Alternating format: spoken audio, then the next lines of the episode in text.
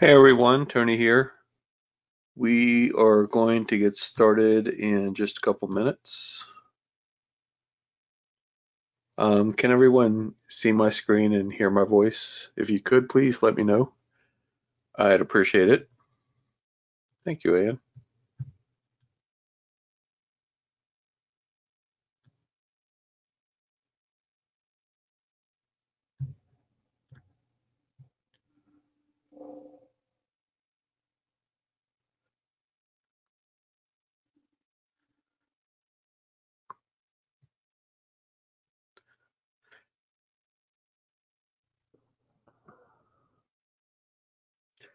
I'm going to try a little experiment today. Um, we're actually going to talk about something that um, came to me yesterday and then use that as kind of a launch pad to go back into uh, some other downloads that I've gotten over the last month or so. And, um, but I have my AirPods on, which I don't think you can hear anything through them or that I'm listening to right now, but I have this um, music on very softly and it's from YouTube. I think I told you about this a month or two ago about Meditative Mind.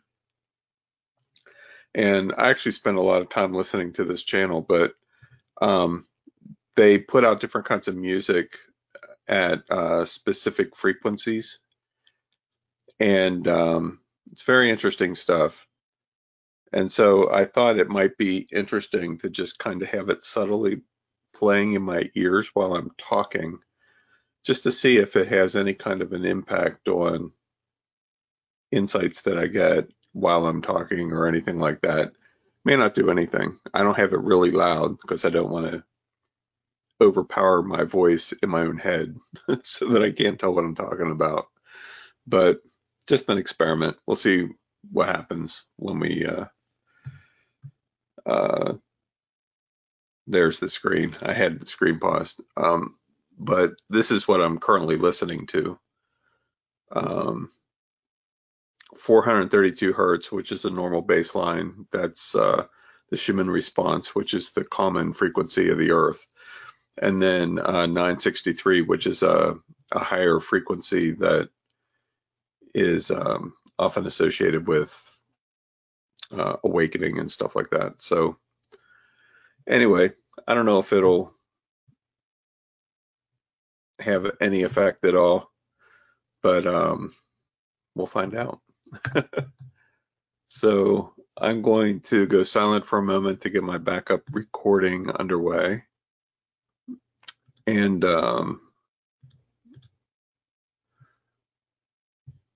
and then we'll uh, dive in.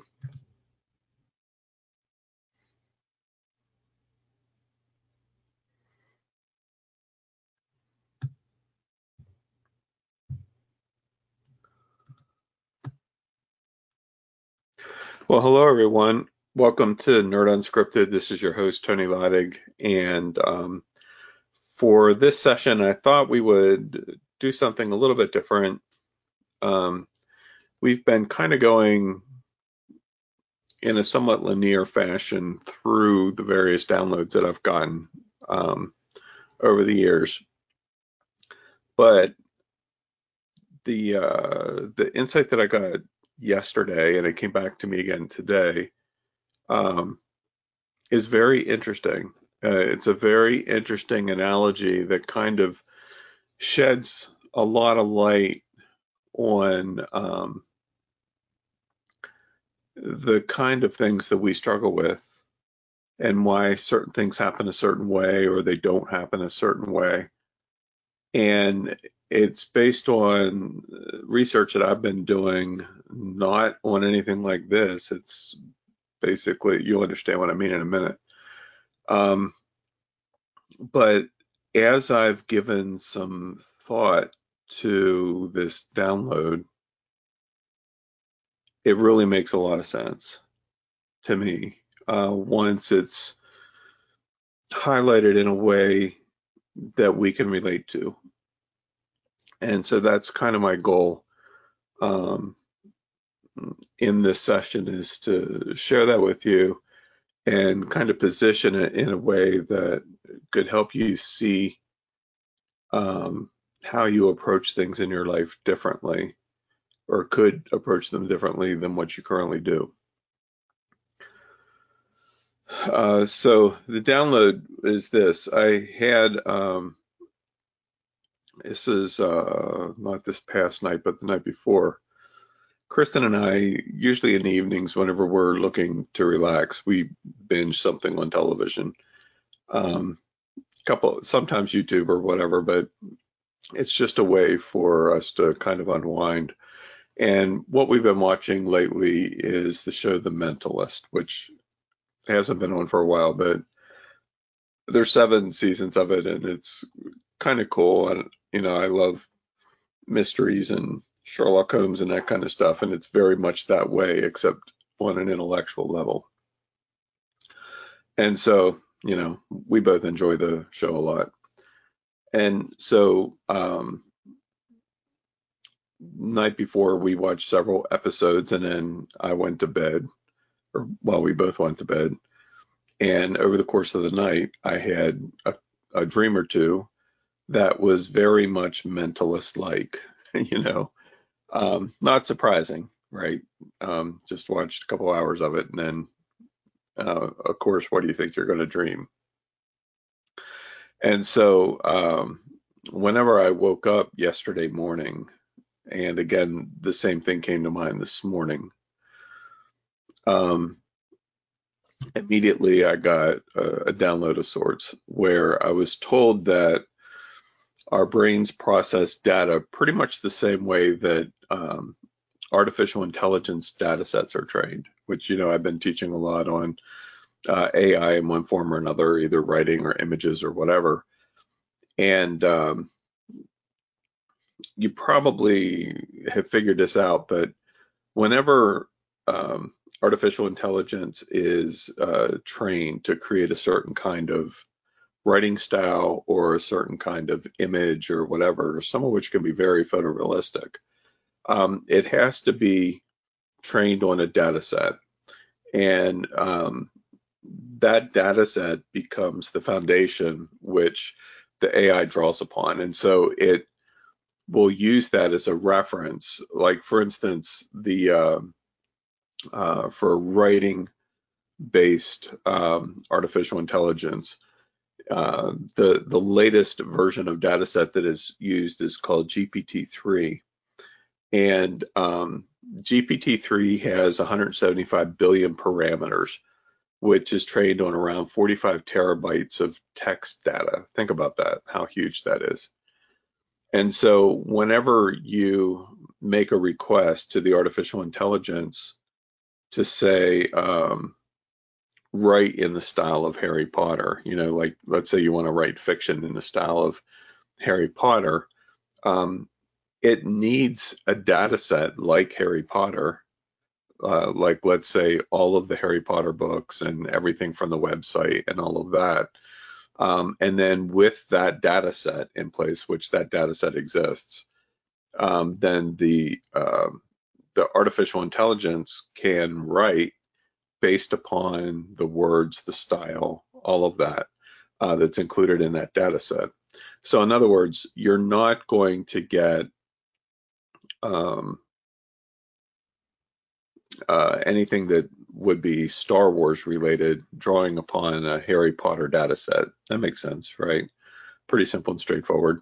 Um, and the same is true with images. Um, a lot of the visual data sets are smaller, but uh, like for instance, if you want to use the artificial intelligence to create realistic landscapes, like what we've seen in some of the trainings that I've taught, um, the data set that the artificial intelligence draws upon is based on millions of photographs of landscapes. And so then the um, the AI interprets those images and uses that data to create realistic looking original landscapes. Same thing with uh, faces. You've probably seen the site, this person does not exist, where on the website, the uh, the faces that are there look like real human beings, except that they're not. They're AI generated, and they're AI generated from literally uh, literally drawing upon data of millions of real uh, photographs, photographs of real people. Um, but that data set also grows as the software generates more realistic faces. And so it kind of um, uh, has a war of sorts back and forth uh, for this software to determine what's realistic looking versus what isn't, what's fake, what's real.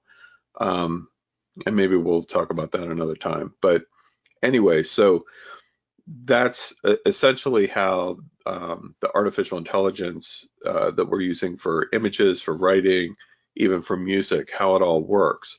It's based on data set.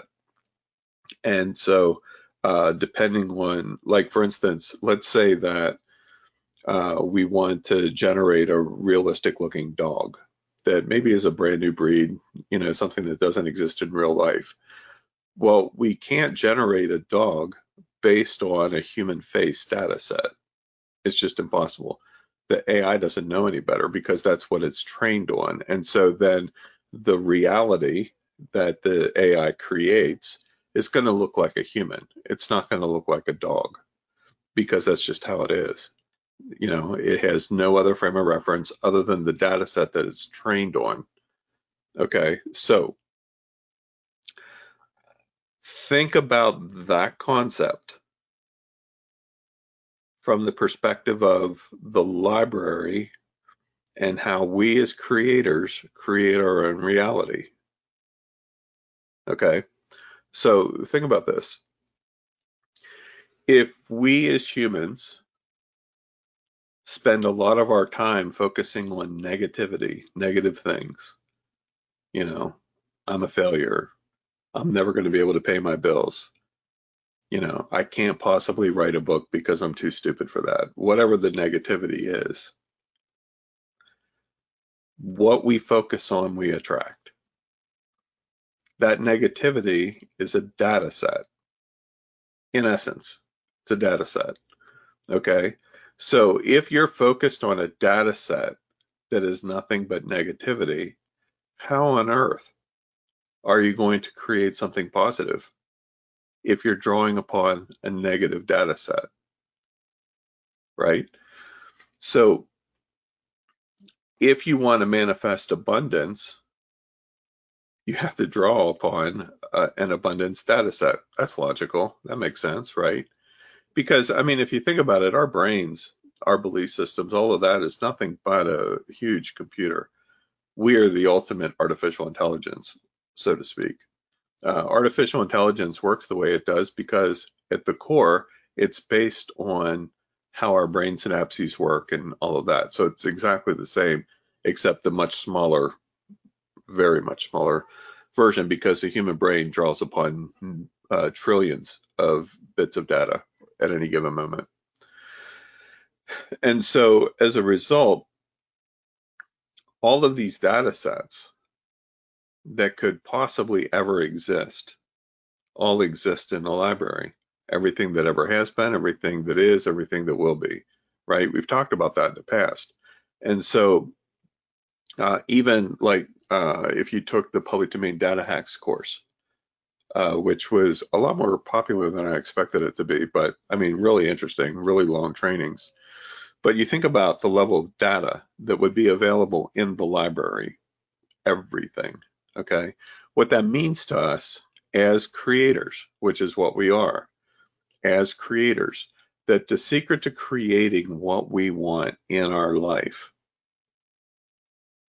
is to access the right data sets to give ourselves permission to access those data sets or to put it another way to align with those data sets okay like um,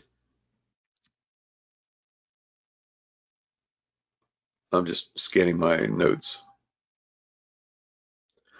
so uh, one of the secrets to getting better quality with artificial intelligence is um, in fine tuning the data sets. The more, um, the better quality of the information that's in the data set, the better quality of the output uh, from the artificial intelligence. And the same is true with us. Um, in some respects, I guess you could say it's proportional. I don't know that that's scientific. Um, but like, let's say that you spend 40% of your time focused on gratitude and 20% of your time focused on worry and the other 40% is focused on other things versus somebody else that has zero worry in their focus and maybe 80% gratitude and 20% other stuff. Between the two, just based on what we've been talking about here, what do you think the results are going to be uh, from the person who has no worry in their lives versus somebody who does? The quality of their data sets are different. So naturally, um, through proper training, same word as what we train artificial intelligence through proper training, the person who has discovered that worry isn't going to get them to where they want to be and so they don't do it is likely going to produce a result that's different than somebody who is focused a lot on worry. Just using worry as an example, it could be fear, it could be anger, hate, fill in the blank, you know, for negative qualities. And so, um, to increase the results in your reality, you have to increase the quality of your data set. That means that you can't strive for abundance in your life, but focus on worry. It just doesn't work that way. Worry will never create abundance, ever. And so um, it has no place in our data set. And so, you know, it stands to reason that we actually have a lot of different kinds of data sets that we humans connect to in the library, depending on what it is that we want to accomplish. And we kind of phase through those different data sets seamlessly. Like we don't sit down and say, okay, let's see, my car's really sucking right now, so I think I need to get a new car. So let me call out the uh, car data set from the library. Like nobody thinks that way, right? It's just silly. Um, but still, uh, in many respects, there's a level of truth to it because, like, you can't stay in a position of anger and worry and stress and freak out and depression and all of that. Stay focused on those things. And then imagine that all of a sudden everything in your life is just going to perfectly fall into place when that isn't your focus, right? It's like you you can have a an acorn, which we've talked about that in the past. You can't have an acorn which has all the data necessary to create oak trees with thousands of more acorns. You can plant every acorn that you find in your entire life into the ground, but guess what? You're not going to get apples you're going to get oak trees. You know, but you find, you know, an, an apple, Granny Smith, Red Delicious, whatever, and you pull the seeds out and plant them into the ground and nurture them and all that kind of stuff, you got a pretty good chance of getting apple trees, which is cool. And so this is just kind of a a different way of spinning what we already know, what we already are aware of. You know, I mentioned earlier about what you focus on, you attract. Many of us have heard that phrase. Um, I've said in earlier sessions here about the library about how um, what we focus or what we uh, behold, we become, or, you know, we become what we behold. Um, it's all the same kind of concept. It's it, it's exactly like how artificial intelligence is trained on a data set. The more it focuses on that data set, the more accurate and effective it becomes. Same thing, works the same way. And so as a result, that kind of plays out in some very interesting ways for us. And let me go back here to some of my other notes.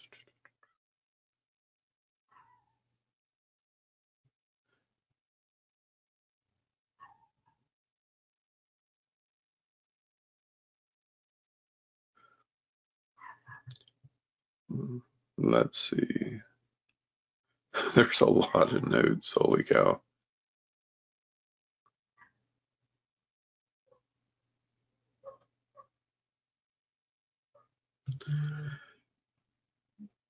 All right, so this one is, uh, let's see, this one is from um, November 5th. Um, I was asking about the current state of affairs here in the U.S. and um, and was thanking them, whoever them, well, I know who them is, um, uh, for the guidance and everything. And they responded, um,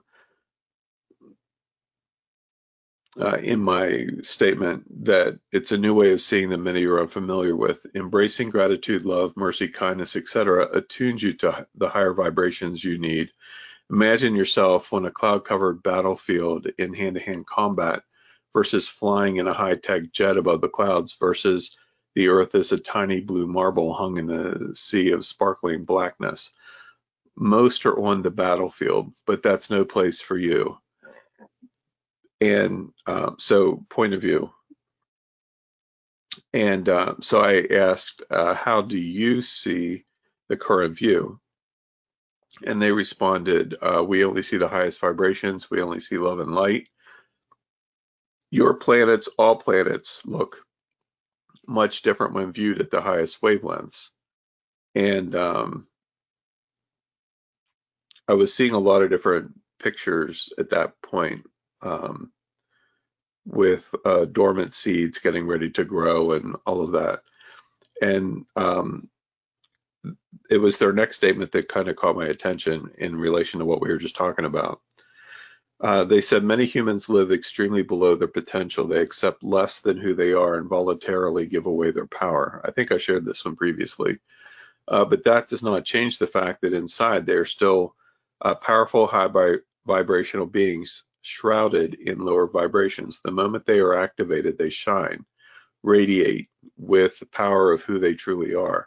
You asked earlier about our point of view. We see shafts of light shooting up from your planet, and more shafts emerge every moment. Imagine the entire population of your planet emerging into higher vibrations and allowing all darkness and low vibe actions and emotions to fall away there would be no division, no manipulation, no control. The silly stuff humans focus on and fight over wouldn't matter.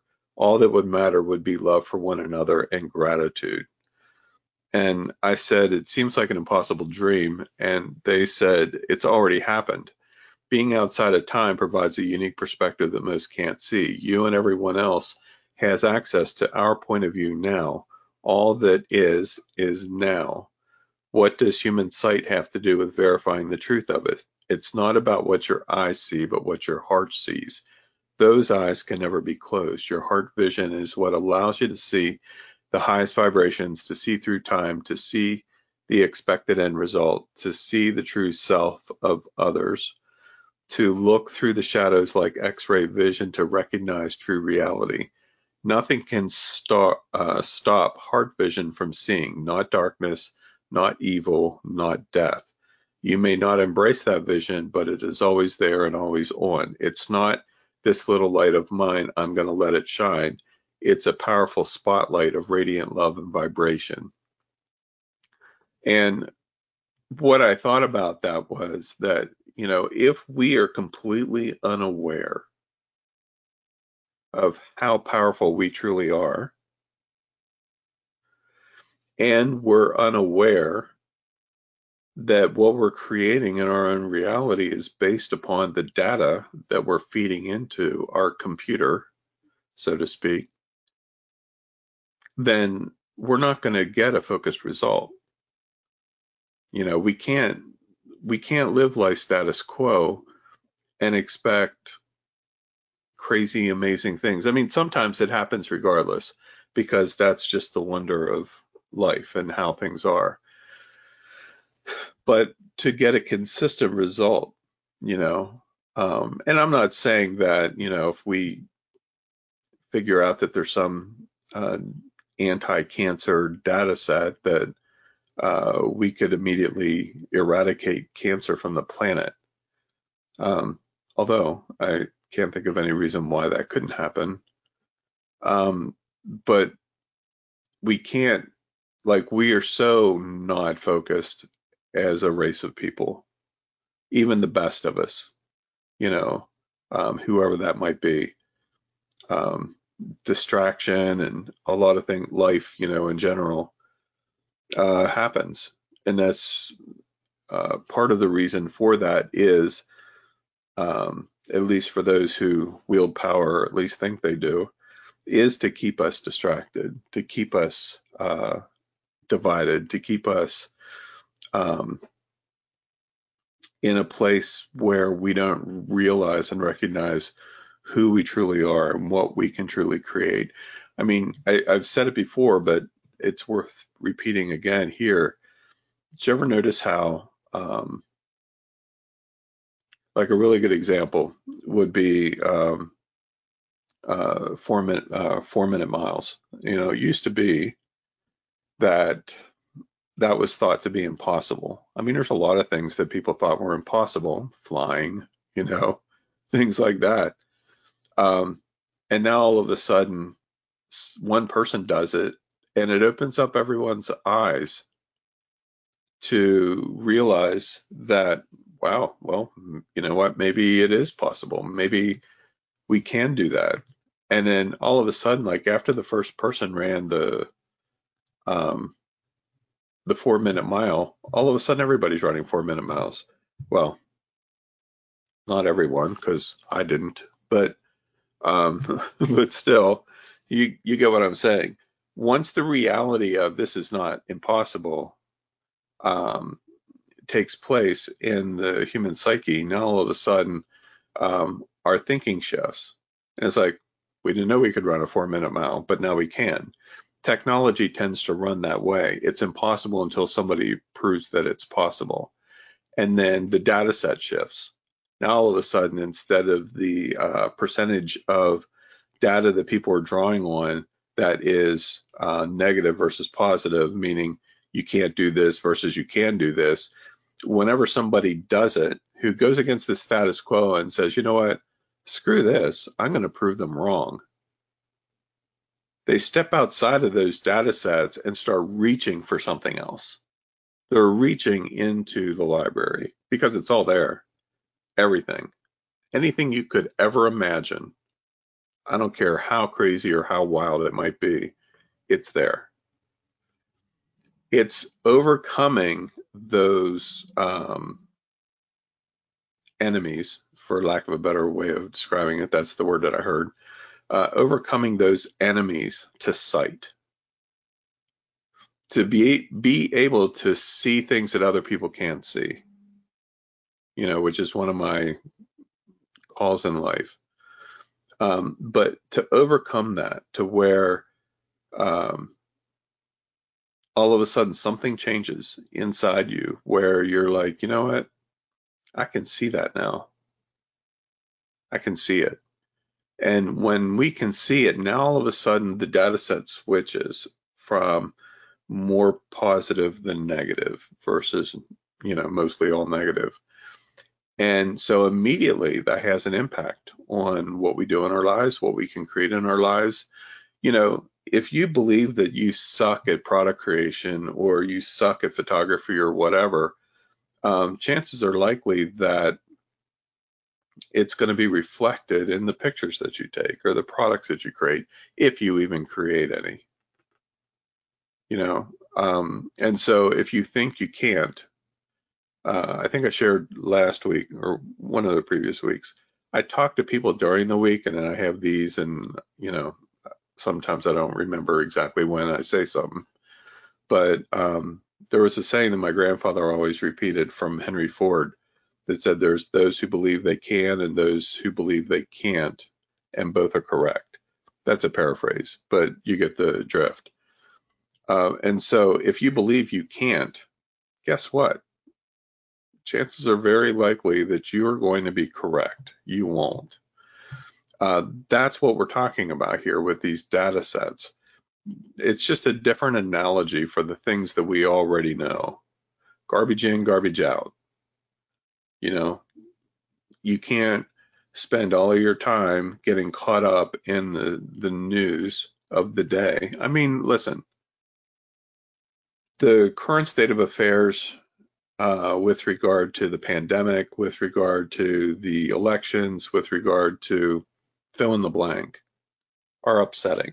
They're distracting, uh, and so on. But you know what? You and I individually can't do a damn thing about it. We cast our vote. We wear our mask. You know, we can do that, whatever. But to change the the belief system and the psyche and the control that's attached to those things at a national or international level, not a damn thing we can do other than shift our perspective toward gratitude.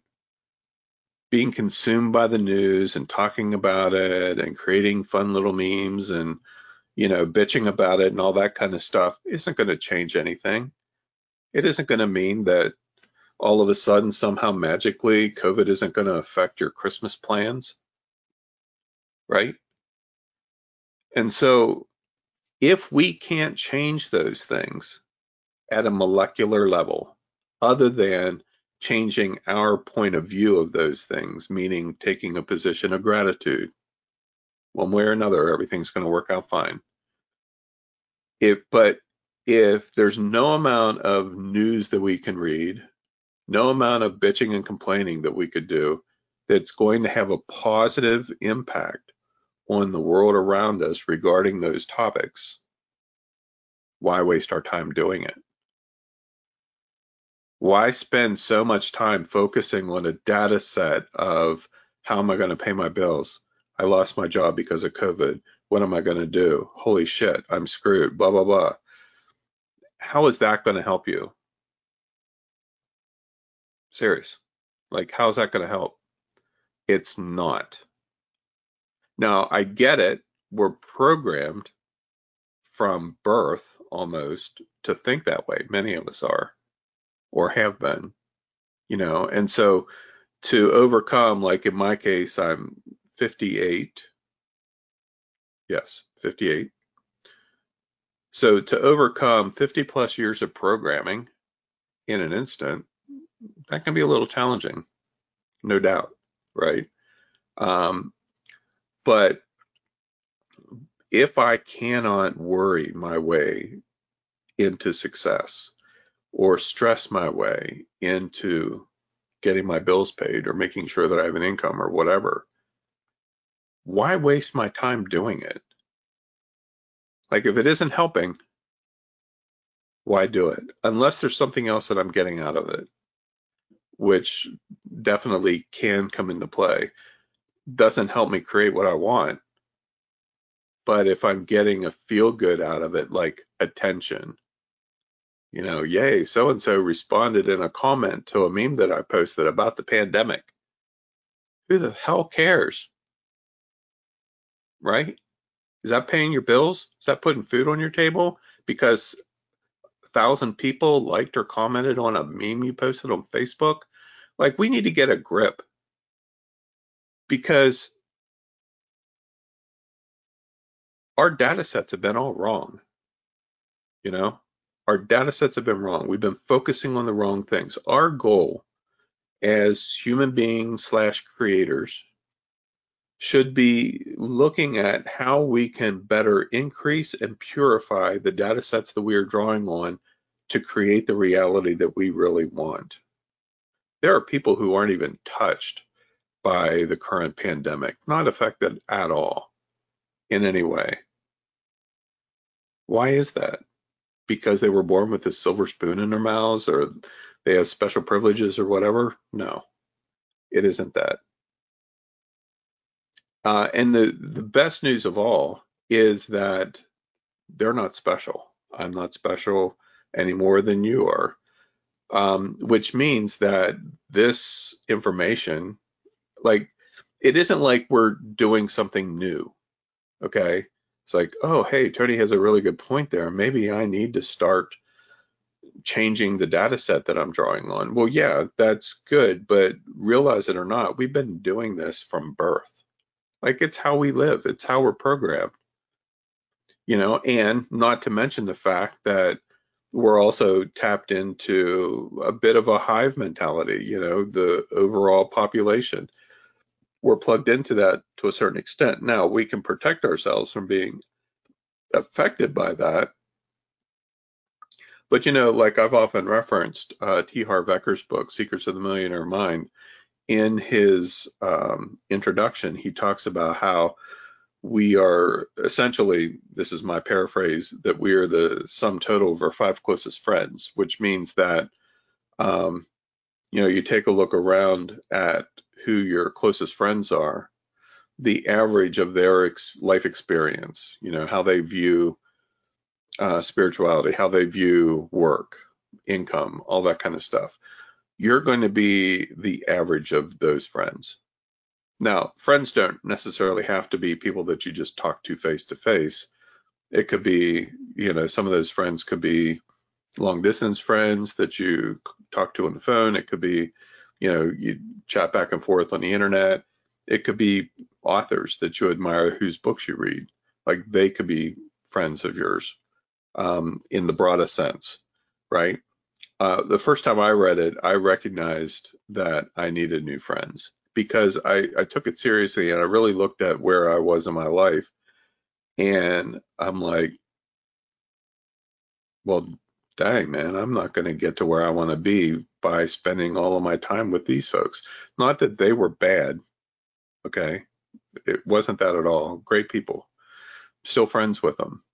But I chose to limit my interactions with them and some of these folks were ones that we vacationed with every year or traveled with on a regular basis. And um, an interesting thing happened. And I'm not sharing this to brag. It isn't about that. It's I'm sharing it as a proof that what I'm talking about is legit. As I pulled away from those people and started embracing new friends, something amazing happened my business income started increasing. Um, how I viewed certain interactions with other people changed. Um, things started happening. And so now here I am, you know, uh, however many years later from whenever I read that book, which 20 years or so. I forget exactly when. Um, so now all of a sudden, I'm in a completely different place in my business, in my income, all of that. They are in the same spot that they were. You know, and again, no disrespect to them. They they're doing the best they can with what they understand. But for me, I wanted a different experience, a different reality, just like all of us do in some form or another. Um, it took me a long time. Like I was succeeding really well in my business, still am. Um, but before Kristen, like my relationships with uh, women that I dated and stuff was definitely less than, trust me. Like I seem to attract every crazy woman in the entire United States in one form or another. And I needed that somehow. I was getting something out of it. I don't know what in the world I was getting out of it, but I was because it kept happening over and over and over again. And not that those women were bad again. Um, they just weren't a fit for me. And it, so it created a lot of drama, created a lot of stress. And uh, it really took me saying, uh, you know what? I'm done. And I meant it. Like I'm I'm done with dating.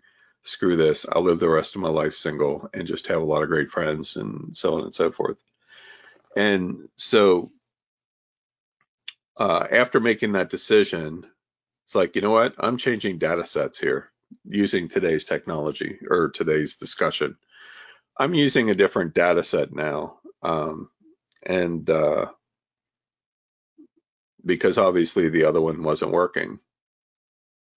And within two weeks, Kristen and I went out on our first date. I was very apprehensive and I told her straight up, I said, look, I just came to this decision, this conclusion, and uh, you need to understand that that's where I am right now. And of course, now we're married and it's been several years, six years. Um, and things are different now compared to then. Uh, why? Because I made the decision to draw on a different set of data. You know, even though I wasn't consciously saying, okay, well, the last relationship really sucked. Let's see what other crazy woman I can find. Like, I wasn't thinking like that. I mean, that's just silly. None of us think like that. You know, well, life has been sucking lately. Let's see how we can further screw it up. Said no one ever but it's important to understand that this is a very moment by moment, living in the now, organic interaction where we are connected through life force to the library. Like the library doesn't care what set of data you connect to. It could care less one way or the other. It's just there to do a job. It houses data that we humans and other beings can connect to through life force, right? Or whatever fill in the blank you want to call it. And so that's where, you know, you perhaps you've heard uh, spiritual teachers in the past uh, refer to the universe as like a genie. Your wish is my command, right? They talked about that in the movie The Secret. Um, there is a level of truth to that, but perhaps not in a way that you've considered before. You know, like I, I used to make this statement to my sister. Um, you know, we we were raised in a Christian home, charismatic Christian, and you know all that came along with that. And she's still very much in that zone. Um, same with my mom and and everything and that's fine for them i mean that works for them and i have no issue with that at all okay um but my sister would make these comments you know waiting on you know uh guidance from the lord on what to do x y or z you know i'm just waiting for god's guidance what does that even mean? You know, like going from a position of Christian faith, the God of the universe setting on his throne, because, you know, of course he's a man, that's what we've been told. The God of the universe sitting on his throne, looking down at us little ants on planet Earth, going, Holy cow, Terry's not sure what she wants to do right now in this situation. Let me think about it. Okay, uh, yeah, you need to go this way. Not happening. Ever. Doesn't work that way. Everything that impacts our lives has already been put into place. It's a machine, like a computer it's everything is already put into place, cause and effect, right? You do X, Y happens, cause and effect. You focus on and fully commit to and engage with a positive data set, your outcome will be positive. You focus on negative data sets, your outcome will be negative. It literally is that simple we make it hard. And we try to humanize our deity of choice. But honestly, there's no need for any of that. You know, because we, you know, we want to relate God the Father. You know, well, what if your relationship with your dad sucked? Now all of a sudden, God the Father is a mean person who drinks all the time and beats the shit out of us. How's that for a relationship with a deity? Right? So we have to move past this to a place where, and you know, if you want to believe in God and Jesus, I have no issue with that at all. Understand. But you also need to understand that what's controlling your life isn't some, you know, weird thing where up in heaven time stops all of a sudden and and you know Jesus walks up to God and says, um, "Hey, uh, if you have a moment, um, Tony's trying to make a decision on what he's supposed to do next in his business. Do you have any thoughts?" And oh yeah, uh, good one. Um, sorry, I was distracted by the other seven billion people. Um, yeah, whisper in his ear that he should do this, focus on artificial intelligence. Like no one else, I don't think, is teaching on that in his circle, so that could work out well for him. Like, sorry, that just, it's ludicrous. It doesn't happen that way. Now, are there voices in my head talking to me? Yeah, sure. I'll be the first to admit that. I've heard them for years. You probably have too. It's called you. You know, now, if you take the full version of you, which I think last week we talked about this some, I don't remember. Um, the full version of you, outside of time, 100% anchored into the library, do you think they're going to know more than you do? Sure, that stands to reason. So them looking down saying, um, no, don't do that course, do this one. Have you thought about this?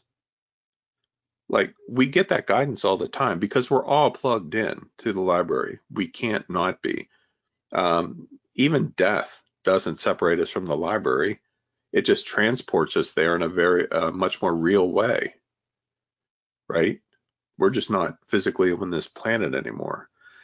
And so, um, you know, the guidance that you're looking for and the moment by moment interactions and stuff, like just because I get those doesn't mean that I'm special. It just means that I pay attention. And even if you don't think you're hearing from a higher power or the divine or whatever, doesn't mean that you aren't. It just means that perhaps you haven't uh, attuned yourself to listening because you'd never really thought about it before. You know, a lot of people that have these crazy wild successes and um, you can't explain it, but it's like they have a Midas touch, uh, but they're also not spiritual people and they don't uh, go to church or they don't, you know, read self help books or anything like that. And you look at them and like, you know what? I'm going through like positive affirmations every day. I'm listening to Joe Vitale books on audio. You know, I'm doing all of these things and my situation is still sucking. They aren't doing anything and everything is going their way. Like, what the hell? What gives? Why is their experience different than mine when I'm doing all the right things, quote unquote? And what I found in my own experience is that, first of all, you don't know that person. You're just viewing them from an external point of view and making judgments based on your own cognitive biases based on your own understandings. So maybe they aren't following spiritual teachers and jumping through all the hoops and reading their Bible every night and all of that kind of stuff. And I am not, by the way, I am very much not anti-scripture. I, I mean, I, it's laced throughout all of these writings. Um, there's a lot of wisdom there, but there's also a much broader uh, puzzle that we're all fitted into. Okay. Uh, and so you don't know them. You don't know the natural things that they say, the natural things that they believe, because they were just raised to be positive people. You know, so they're very grateful every day. They take time and express gratitude every single day. They make sure that they don't put a bunch of garbage into their minds by focusing on news and all of that kind of stuff. And so as a result, they figured out that, hey, you know what? I'm creating the life that I want. I'm not going to have my life dictated by other people. Uh, on the contrary, you or I, uh, we didn't grow up being influenced by that stuff necessarily, you know, and so whenever we were kids, we went through a lot. Um, there was a lot of things that weren't demonstrated the best possible way they could from our parents or others. And so now we start to see the light, so to speak, and we start to embrace this enlightenment, but it's it's different for us because uh, we have habits that we need to overcome, that we need to change. Um, or going along with our vernacular today, we've been plugged into one data set. We need to unplug from that and into another one. How the hell do you do that? You know, like, can you literally just make up your mind today that, you know what, I've been plugged into the wrong data set, obviously, because the reality that I'm creating in my life here is not what I want. So, starting today, I'm going to plug into another data set. Yeah, you can make that choice easy. So, let me ask you a question What data set is that that you're going to plug into? You know, so that's a valid question. Um, and you can say, well, you know, of more positivity and so on and so forth. Yeah, perfect, great. So, um, so then that's where we have to start monitoring everything that comes out of our mouth, every thought that we're thinking, and understand why we're thinking it, where it's coming from. It sounds kind of tedious, but it really isn't. You know, um, uh, there's been times where I like autopilot, something pops out of my mouth, and I think, why did I just say that? Like that has nothing to do with what I want to accomplish. You know, so we have to guard our minds, right? Scripture talks about that. We have to guard our minds, guard our hearts, guard our lips, um, and make sure that they are aligned. We've talked about alignment a lot for good reason um, that they have to be aligned with this data set, with what we want to accomplish. Because, like I said before, you can't focus on negative and expect positive. Just don't work that way. I mean, maybe you'll get the occasional positive thing happen, uh, which is great. It's like, wow, well, that never happens to me. You're right. It doesn't. You know, well, I'll play the lottery, but I probably won't win. You're right you probably won't.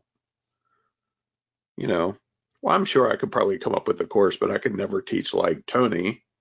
First of all, you don't need to teach like me. You need to teach like you, but you're right. Right? It's understanding. Think okay, so here's this exercise. Think about this. Every time something negative or positive, either way, pops into your mind, comes out of your mouth, whatever, you say out loud, you're right. You know what? Things have been going really bad at my work lately, and I'm afraid I might lose my job. You're right. I don't know how things are going to work out for us financially, but one way or another, it's going to all work out. You're right. Like you start saying that, it's going to get your attention. You're like, oh, damn. what in the world have I been thinking? What have I been saying? Can't spend three or four hours a day reading any news, conservative or liberal, and honestly think that that isn't going to impact your thoughts and your beliefs. It just isn't. You know, Maybe you want to see the ballots overturned in Georgia, or maybe you don't. Either way, can you personally affect that change? No. So why spend your time thinking about it? It's a waste of time. It's a waste of energy, waste of thoughts. It's not going to get you to where you want to be. You know, uh, a couple weeks ago, I think I shared a scripture verse. And you know if you grew up in a church or whatever you probably heard it before. Um, you know uh, the one that says let me see if i can find it here. I know i have it in my notes.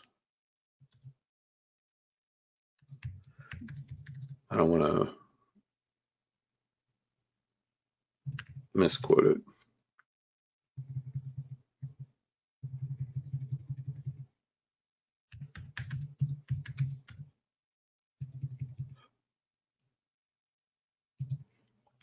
Uh, let's see here.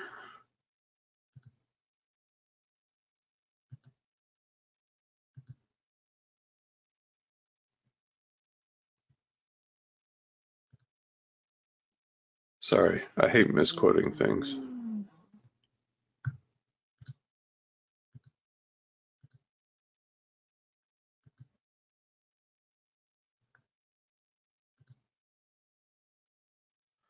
I have this like massive document of all of these notes in it. Holy cow. It's like uh,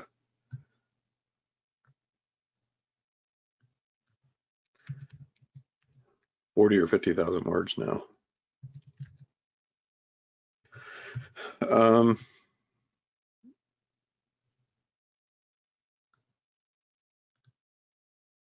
ah, here we are. Yeah, so this is uh, Philippians 4 8. Whatever is true, whatever is noble, whatever is right, whatever is pure, whatever is lovely, whatever is admirable, if anything is excellent or praiseworthy, think about such things. Like, you seriously can't get any more clear than that. You know? Doesn't say whatever is false, whatever is hateful, whatever is distracting, whatever is evil, you know, think on those things. But yet, that's very often what we give our attention to, you know, and so we have to be stewards of our own mind, stewards of our own hearts, and, you know, what we take into ourselves because it's going to impact us. If we're connected to the wrong data set, we are going to get the result that that data set can give us. And it's not that the data set in and of itself is doing something bad or deliberate against you. It's a simple choice. Like you can hope and wish that a duck will lay a chicken egg all you want, but it's still going to lay duck eggs. You know? And so why on earth do we somehow believe that we can focus on whatever the hell we want and still get the results that we desire. It just doesn't work that way. And you know what? That's a good thing. This this whole process honestly should be the easiest thing for us as humans because we were created for it. Like we were given the desire to create. We were given language, which is frequency based vibration based. To affect that creation, we were given the intelligence, the spiritual curiosity and insight, and the emotions to feel how that experience would feel. Like we're fully equipped with everything that we need to create whatever it is that we want. And look at what we've created like insanity. We've created insanity. There was this quote um, that I posted on Facebook, I think yesterday, from Einstein. And uh, it was very interesting. I had come across it years ago and forgot about it. And then um, was reminded of it yesterday. And it says this the world will not be destroyed by those who do evil, but by those who watch them without doing anything. And I mean, that's kind of where we are right now. And it's scary in some respects because not because it's happening, but because we could hear that and then think, oh, shoot, that means there's nothing we can do. We're screwed. You know, there's no way we could go against the deep state or the powers that be or the new world order or fill in the blank, whatever you want to call them. It's just me, Tony. How could I possibly change anything like that? First of all, you're more powerful than you realize because you're plugged into the ultimate database. Second of all, it's not for you to worry about how can you make a difference? You know what our responsibility is in all of this? Like, let's just take politics. I'm not one to talk about politics because I refuse to be divisive when it comes to people's choices. Okay. You can choose to believe whatever you want, and I have no issue with that. Just please, for the love of God, don't be a parrot and repeat just what everyone else says without you doing your own research. You know, too many parrots in the world. But that aside, I, I'm not going to judge you one way or the other. That said, from a politics perspective, we have the privilege to vote. Now, whether those votes are manipulated or whatever, ultimately that doesn't matter. Um, but and so we do our part. Fine, that's good. But the bigger responsibility that we have, the one that can literally change everything, is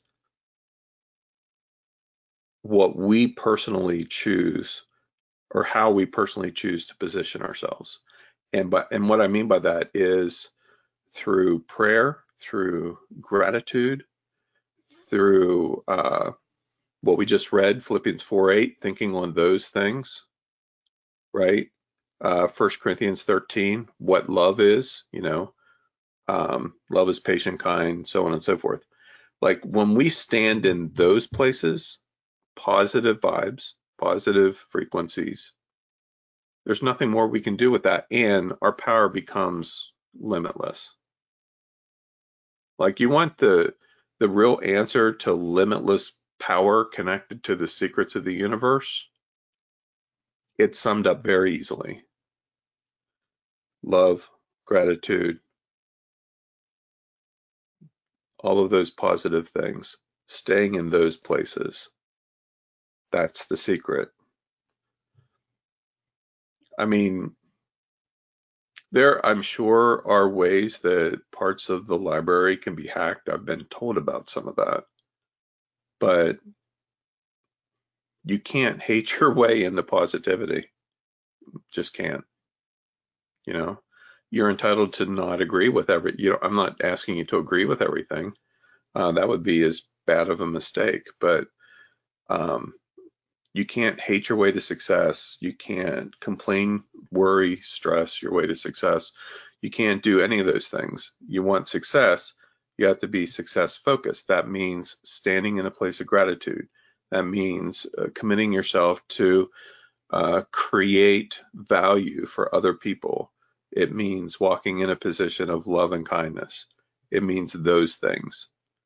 That's the secret to success uh, in any of area of your life.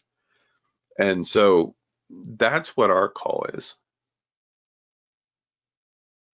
Right? Pray for those who hate you and despitefully use you. What? I ain't doing that. Okay, fine, don't. But think about what the alternative is. You know, another thing, um, I'm going to share this and then we'll wrap it up. The other day, I was smacked in the face by a library download and uh, I'm I'm just going to share it to be real.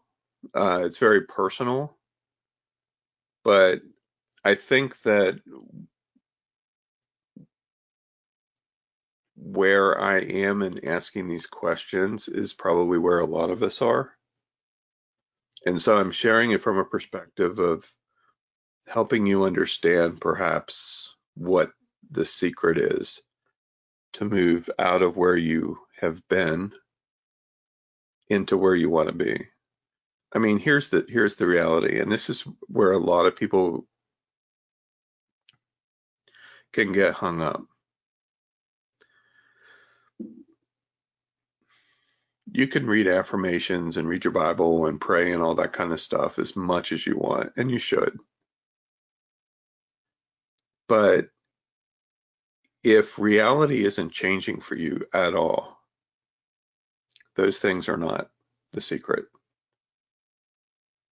Like straight up, your your current reality is the result of the data sets that you've been plugged into. Period. That's it. Change your life, change your data set. It really is that simple. in naming it. in practicality and living it out, that's another conversation. We make it hard um, because we don't want to give up things that are familiar. We very often we don't like change. So um, this was on December 3rd.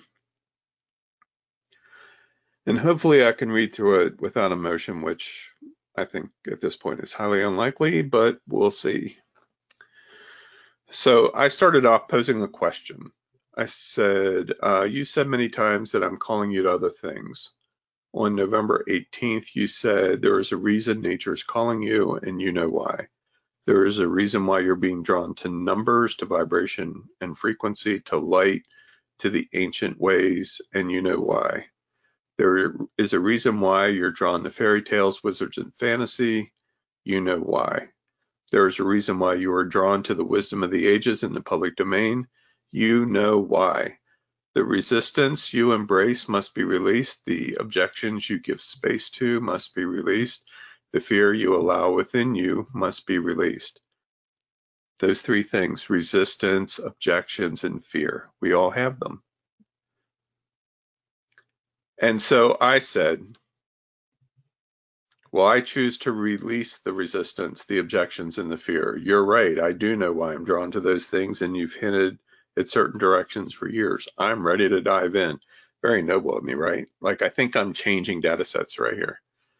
Uh, I can't not do it, and I'm not content with my own status quo, but I do have a question. There are many things I feel the call for that I have resisted for one reason or another, uh, writing books, videos, product lines, so on and so forth. Where should I start next? What's next? Honest question.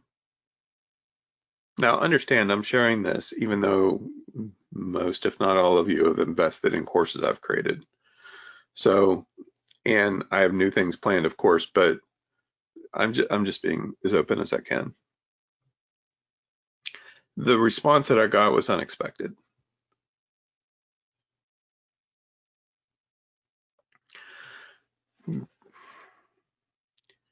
They said, You have held the belief for a long time that you are not good enough, not good enough at art, at writing, at whatever you put your mind and heart to, yet there is overwhelming evidence that proves otherwise. You have avoided elements of your calling for so long because you are afraid that if you embraced those callings, the results would prove that you really aren't good enough, and that fear of failure has kept you trapped.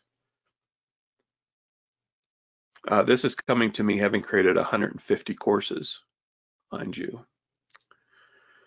Um, you have overcompensated in other ways to make up for those fears. Your courses are a good example. There's nothing wrong with what you've created in your business. If anything, it proves that you have what it takes. Remember, when you were resistant to embracing photography from a business perspective, it's deeply personal to you and you didn't want to open that part of you up to the world, yet you did in a limited way. There is more uh, you can embrace with that, which leads to an important question for you. So when the library or your higher self or whoever it is says that they want to ask you a question, I'm just telling you right now, you're you're screwed pretty much. um, they said, You've been groomed to see differently over the years and have many examples from us that demonstrate that process. You also know and have stated many times that you are called to help others see differently as well. So, why have you resisted doing and creating the very things that will aid you in accomplishing that call? It's a rhetorical question meant to show you that the real you you discovered in radical leadership, in the radical leadership retreat, knows what needs to be done and has known. You are not called to be a weirdo guru or shaman. You are not called to be anyone or anything other than the real you. You have often said that you have in the past embraced the 95% of you, of who you are, and hid the remaining 5% from the world. Remember me saying that? I've said that a couple of times, I think, even in this training or session or in this series. Um, that you've hid the remaining 5% of the world, that simply isn't true. It's the other way around. Everything you've accomplished to date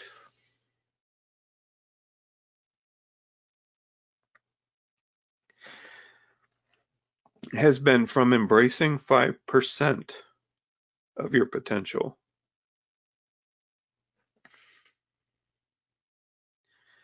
It's the 95% that's been hidden.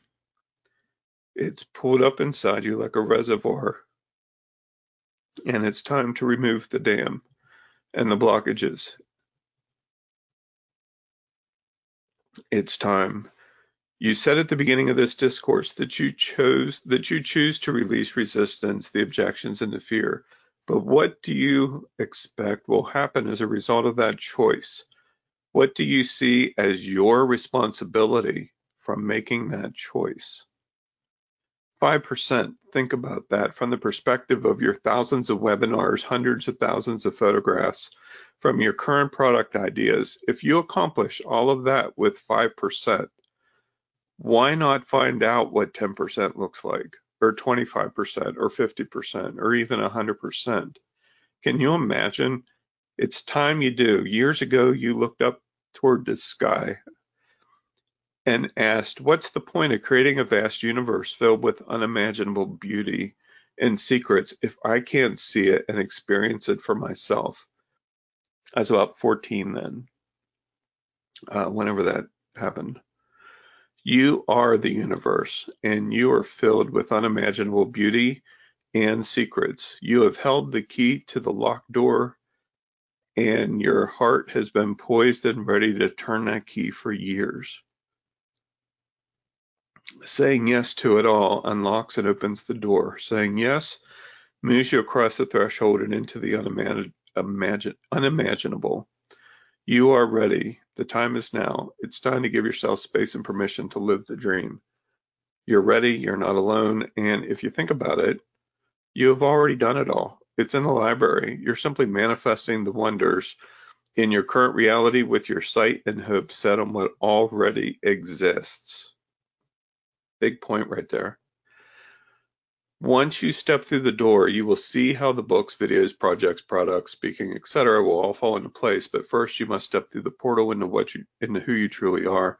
You must step into the 95%. To date, your flow has been through a small constricted pipe. Think about that. You are not called to be a garden hose. Your destiny is that of a mighty flowing river after the thaw of winter. Trickle or flood, you decide. That's huge. And here's the thing I'm not special. This is true for all of us. This is where we all are. In what, maybe you're at 10 or 20 or 50%, and that's awesome. Um, I'm obviously not. And I created this graphic. I want to show it to you. If I can so me being the kind of person that I am, obviously on the audio version of the podcast of this, you won't be able to see this, but um, those of you who are here live, you get to see it. Um, so I created this graphic and uh,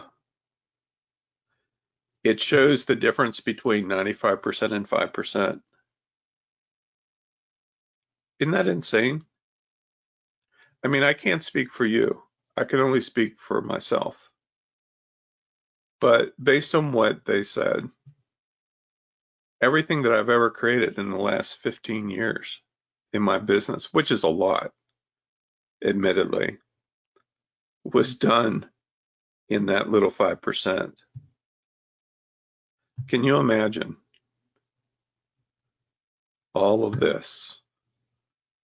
Just waiting. What I should do with this graphic is poke a little hole down here at the bottom and show it the yellow starting to flow out. That'd be kind of cool. but anyway, so very um, challenging to say the least. Interesting that it's 11:11 at this exact moment. Um, and then I got after that, as if that weren't enough, Um, this is just on the third, so not even a week ago.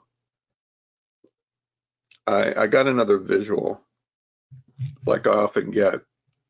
And in the visual, I was back in one of those dome buildings, like I saw in the Dome City. And in the middle of the dome, I mean, the dome was massive, and the the ratio was pretty much like the 95 and 5. It was very much like that. That was about correct.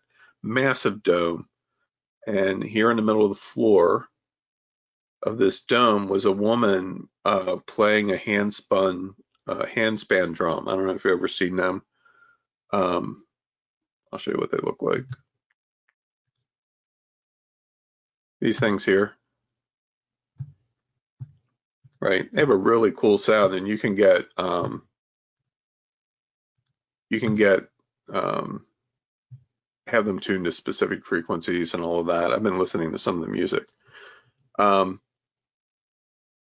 but uh, so this woman is playing this song. I don't know what the song is, but the sound of the woman playing filled the dome, and the music resonated throughout. And I, am still thinking through the implications of that. But one of the first things that came to me was even though, let's say that the drum that she was playing was the 5% and the dome was the 95%. Even though the 5% was only being played, it still filled the, the, the dome it still was having impact. And we look at that and we say, well, yeah, I mean, yeah, okay, so I'm embracing five embracing 5% of my potential, 10% of my potential potential, but I'm still changing lives. I'm still touching people. I'm still having an effect. Yes, you are. And that's awesome. That's amazing. I can certainly claim that as well as you can. That's amazing. But imagine a handspan drum this size of the dome. Right? Imagine that. You know, people in their houses all across the world are like, what the hell is that sound? Holy cow, it's gorgeous. What is that? That's the level of influence we can have versus the level of influence that we choose to have. Okay. And well, I don't know how to be the other 95%. I don't either. Other than saying yes and standing in gratitude.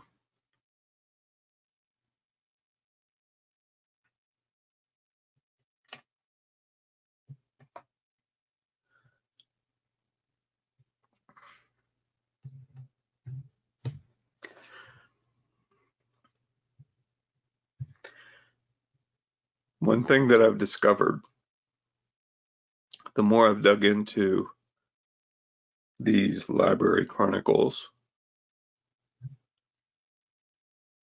you know, I think I'm going to get into all of these cool things like how can I create a teleportation device or some crazy thing like that, right? and the one thing that I discover is the more I dig into it and the more I see what our potential is as human beings and, and all that, is the reality of how simple it all is. It's like the the deeper I dig, I expect to find these really hard, impossible, challenging things that the average human being just can't possibly do without, you know, spending 40 years in silence and meditation, you know, uh, tucked away somewhere in a mountain and it just isn't that. I mean, for some people, perhaps are, they're called to, to do that, but you know, we're all plugged in. So that's step number one done. We don't even have to do anything more. We're, I mean, as far as taking a first step, first step's already been taken. But the deeper I dig into the reality of what it truly means to live life in the context of the library, the more simple it becomes. the more easy it appears. And then I find myself constantly in this state of, why in the world am I making this so hard? We all do that in one form or another. We make it so hard. You know, it's like the, you know, like the joke of, you know, us patting ourselves on the head and rubbing our belly and jumping up and down while twirling a hula hoop around our waist. Like it's almost like our view of spirituality is like that. You know, and God forbid you jump on a stone or something or it starts to rain or whatever. But it really isn't that. We have the power of free will. We can make a choice. With that choice being yes or no, if it's not us. No one else can dictate who you're supposed to be in life. They can give insight, guidance, all of those kinds of things, but only you know. Right? Only you know. Maybe you don't think you know, but you know. Um, so say yes, love one another, give thanks.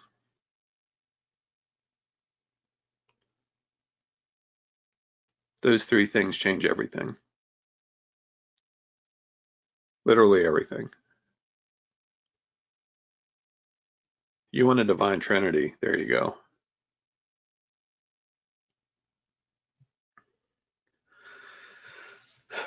All right, so I have some comments and such that I want to read.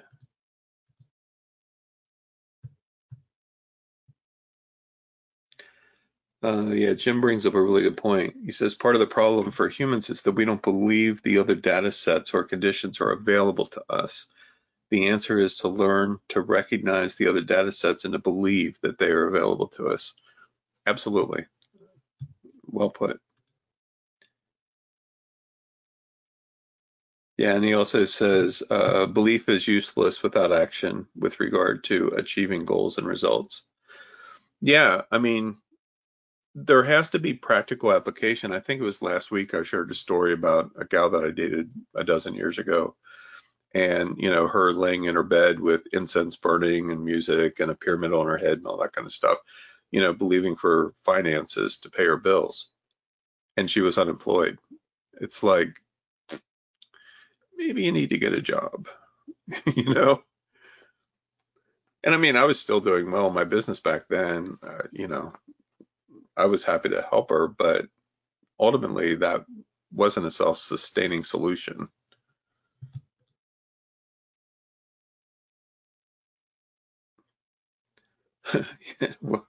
Jim says a frog in a well is ignorant of the Great Lakes. Yeah, no kidding. Can you imagine?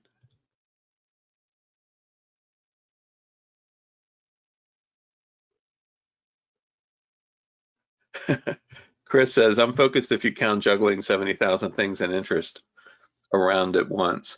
Well, uh, I'm glad that you said that because let me let me say something about that. Like I get it. I understand. You know, I've been outlining next year's courses and stuff. Um, I don't know how many I have right now. 18 or so. Not that they will all necessarily get taught, but it's just how my brain works. And um, so I get it. I understand it. But here's here's a discovery that I made that I think might help with that because a lot of us creatives, I mean, we're creators for crying out loud. We are created that way. So we can't help ourselves but get ideas. You know, I mean, for me, if I shut my mind down for five minutes, holy cow, you know, three new businesses. And so um, but I discovered a little something because of this library experience that is very interesting and has helped me immensely. And that is that even though we have a lot of interests, in many cases, there are the, it's like, I have a picture, so let me try to explain the picture. So it's like um, they it seems like there's no connection to them at all. Like they're just all random, 70,000 random things and interest spinning around in her head. But the reality is that there is a subset of those 70,000 things, using your example, that have like these filaments that are attached that are connected to other things. And so whenever you filter out the uh, the data that isn't connected to these other things, all of a sudden you see this pattern of things that seemingly aren't related, but yet they are. And when when you start filtering through the data uh, to solely those things that are related, I mean, like, listen, working with AI software, you wouldn't think would be connected to book publishing necessarily, although you can use it to write or for illustrations or whatever. But yet, you know, they're at opposite ends of the the equation, but yet they're still connected. Uh, for me, that uh, connector um, to to help me filter, we could call it a filter, but uh, the connector or the filter for me was how does this align? How does this align to storytelling? Which many of us could use that filter because everything is, excuse me, everything is story, right? But how does this align to storytelling? The story that I'm called to tell, um, you know, whether it's through genealogy or, you know, uh, creating custom fabric or whatever, like how does that fit into storytelling for me? And if it doesn't, it's an easy filter, you know, like Facebook ads. I'll never t- teach on Facebook ads ever. Not that I don't run them, I do. Not that I don't benefit from them, I do. But I'll never teach on it because it doesn't fit into my personal story. You know, books, illustration, you know, product creation, those kinds of things. It isn't that. It's something completely different. But yet there's other people that they're like hardcore down on it. You know, they've got all kinds of methods for driving traffic. They're teaching on Facebook ads, they're teaching on Google AdWords, they're teaching on using apps to tap into Messenger and all this kind of stuff. I use some of that technology, but it just doesn't fit me. You know, I could get excited about it even, but to actually bring it to fruition, it doesn't fit. Um, and so that is the thing. Like you don't want to focus on, okay, so which of the 70,000 things should I focus on next? That's the wrong question. The right question is, what is my story that needs to be told? And the answer to that question gives you the ability to filter down through all the 70,000 things and pitch everything that doesn't uh, align to that. That's the secret. And I didn't understand this concept until recently. You know, I've talked about how to, you know, deal with shiny object syndrome, but I didn't truly understand it until more recently. You know, I I remember just the other day I announced to Kristen I finally figured everything out. I'm called to be a storyteller. And she looked at me half disgusted like, "You think?" And I'm like, well, I mean, I know I've been teaching on that and all that, but that's who I am. She's like, I'm sure everybody who knows you could have told you that already. And it is a, an obvious thing, but it clicked inside me in a very real way that I can't not see that now. And so now it's just a simple filter. Like, oh yeah, that don't align with where I'm heading. So eh, as cool as it is, it's not for me. So that's what you want to be thinking about.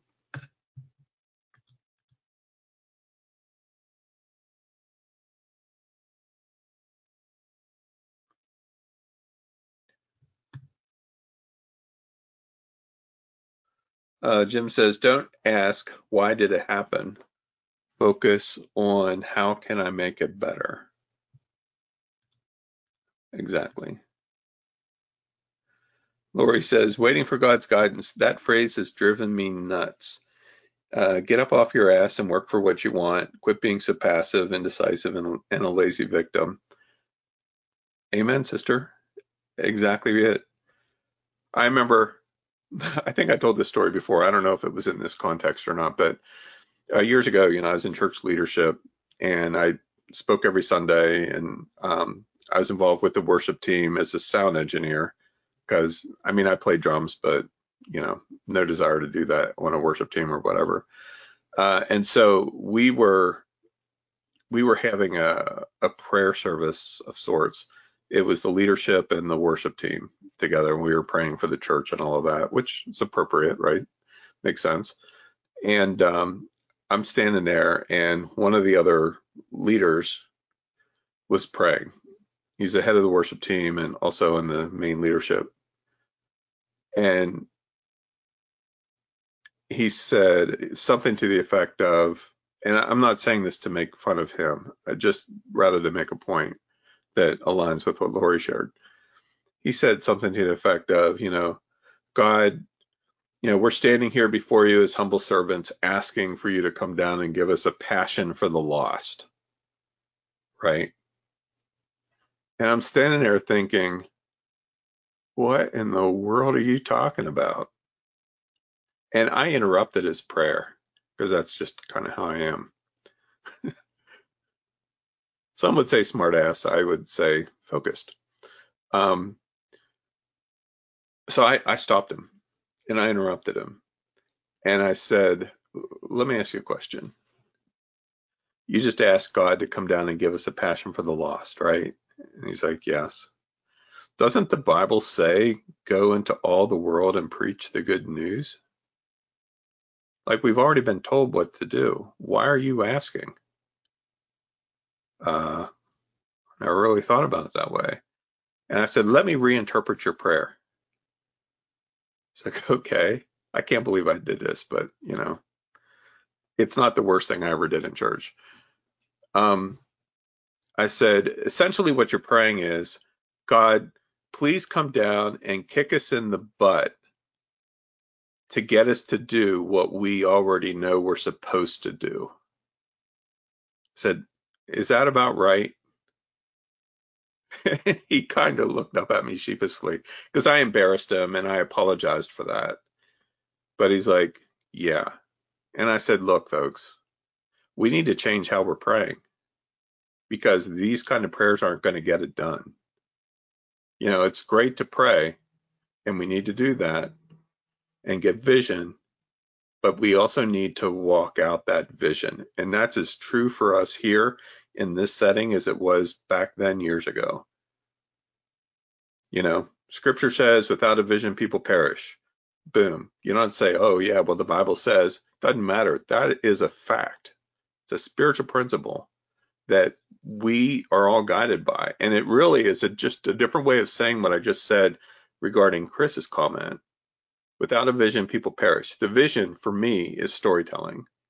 Like I've known that, but I haven't known it. You know what I mean? Like owned it. That's probably the best way of saying it. I've known it, but I haven't owned it. That might make a cool t-shirt, actually. But anyway, um, and so the vision exists. I have the vision, and um, and that's really what all of us are called to do. So we get this vision, we get this insight, and it's like, oh, okay, so this is cool. What data set do I need to plug into to make this thing work? And then, boom, uh, plug into it.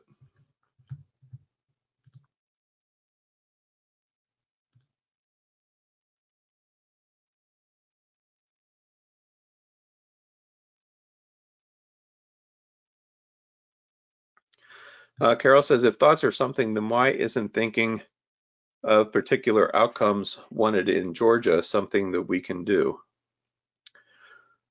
Okay, so think about it this way. and I'm going to use small numbers just to kind of make it easy. And I'm not saying that this is right or wrong. This is just the picture popped in my head. So let's say that there are 100 voters in Georgia, which honestly there's thousands and or millions. And um, so we have the 100, and then we have another 100 of people who live in other states who also want to see the election go one way or the other. So Democrats want to see it go one way, Republicans want to see it go another. And deep down, they're very sincere in why they want to see the outcome come a certain way. And let's say that for the sake of discussion, that the split is 50-50. That out of the 200 total people that are legitimately focused and clear on an outcome, Democrat or Republican, that it's split right down the middle and they both want the exact same thing sincerely for their own reason. What do you think the outcome is going to be? It's 50 50. So, uh, in a manner of thinking, which I think is flawed thinking, it's it basically basically comes down to the political party with the most positive prayer regarding the Georgia election outcome wins. But that isn't the case. We've seen that in many other areas of life. Uh, and the flip side of that is who am I to say that it should be one way or the other? I mean, yeah, I have my favorite person, but who am I to who am I to say?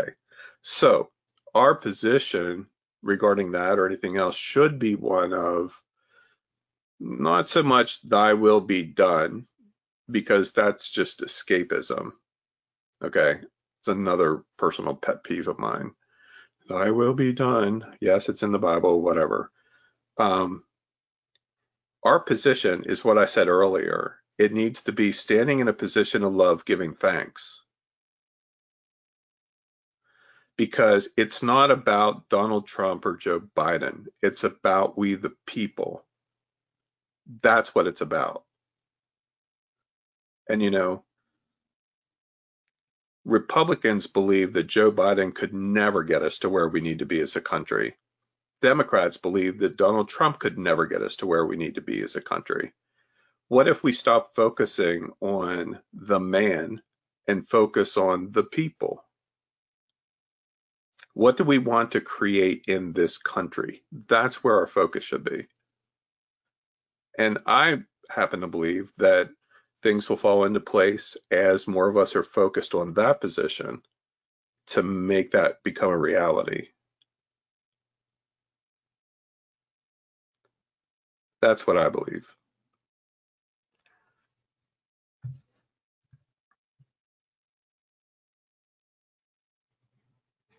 Um, I'm just going through these comments in order, and some of you are still uh, commenting, and I appreciate that. Um, Kat said earlier, uh, it's common uh, not to want to take full responsibility for our actions. I know that's scary, isn't it? Because we play these if then games. Yeah, well, if that is the case, then that means that I am fill in the blank. I am a monster. I am greatly underachieving. And we don't want to face that either. So, yeah, Uh, my cat also says, Thank you so much for sharing. I can only speak for myself, but I feel that there are others feeling the same thing I am at the moment. Everything you said is relevant and personal to each and every one of us. Well, and I would probably agree with you on that because who am I? I mean, I'm just a guy. You know, I'm a middle aged guy living in Pennsylvania with voices in my head. I mean, think about it that way, right? You know, balding, couple cats. But I mean, the big difference for me, because I only really know me, is that I listen. And, you know, because I listen, I hear things. I see things. I know things. I see dead people. Not. Uh, Lori says, Oh my God, thank you for reading that. It has spoken to me deeply. Need to write that down. Thank you so much. Uh, you're very welcome. As you could probably tell, it's kind of hard because it's very personal. I mean, it's where I am right now. But I've often said that, you know, something that has helped me can help others, then I'm I'm game. Uh, Jim says, don't be a butterfly, be a hurricane. Right? Exactly.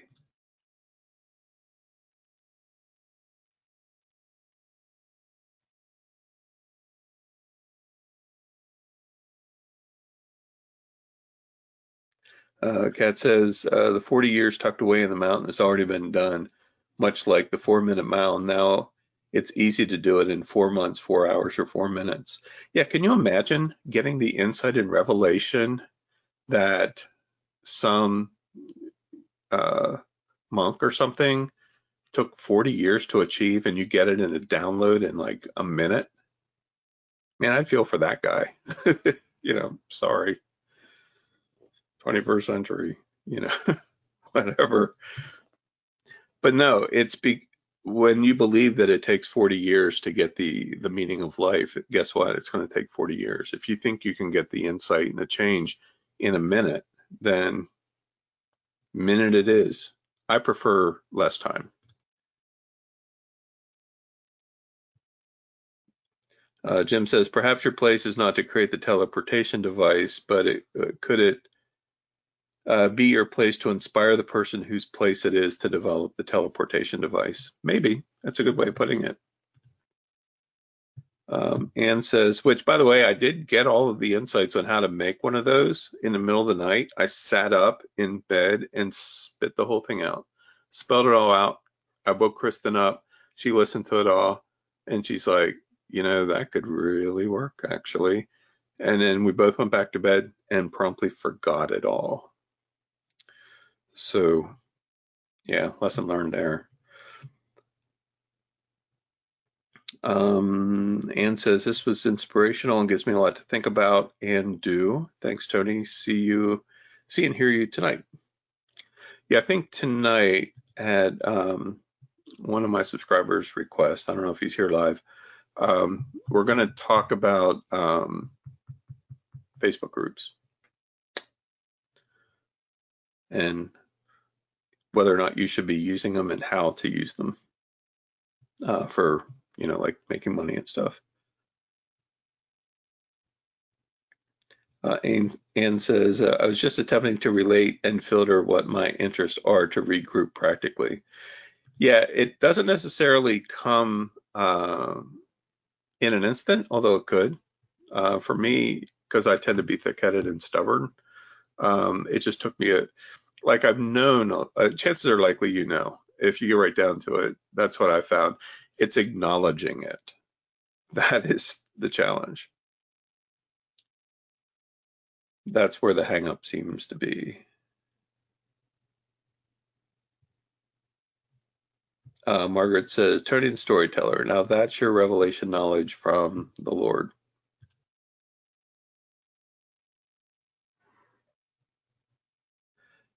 Uh, Kat says, I hope this doesn't offend, but in the situation of allowing a judgmental thought of a person being lazy, could one ask in a situation, is there a way I could help this person see outside their current parameters? Yeah, I think that's a legit approach to something like that. What I found is that some people get get it whenever you talk to them. I mean, it's you really have to check your heart and and how you're approaching that.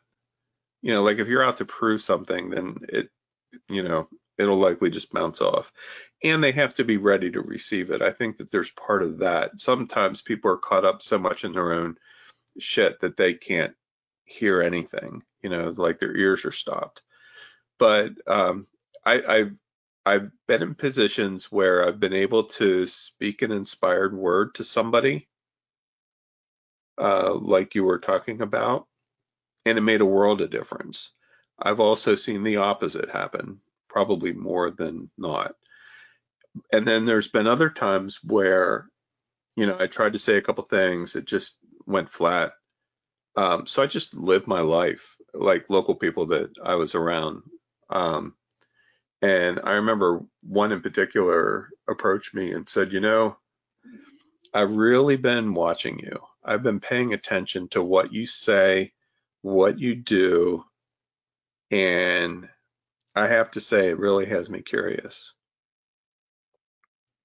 That's an invitation to say, well, here's what's going on. Here's what I'm doing you know, because we're not that person. We can't obviously dictate their life.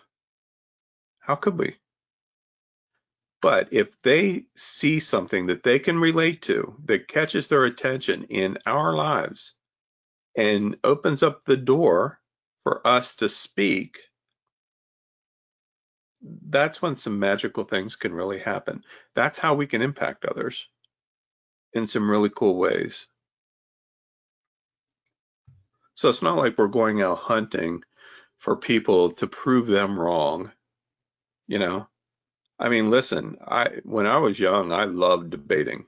I mean, I was on the debate team and I loved it. I would go up to the Ocean City Boardwalk looking for people holding the signs, letting us know that the end of the world was coming, just to talk to them because I thought it'd be fun, you know? It was a just a fun time for me. Um, I knew that they were never going to change my mind and I was never going to change theirs. I just did it for fun. But that's not how we affect change. It just isn't. People believe what they choose to believe until they choose otherwise.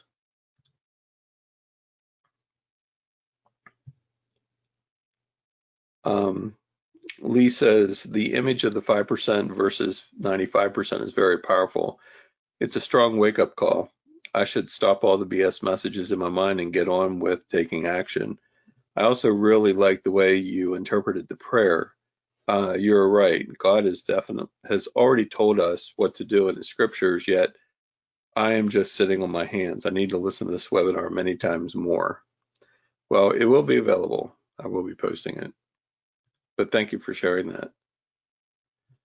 Uh, Karen says unification of government is my wish.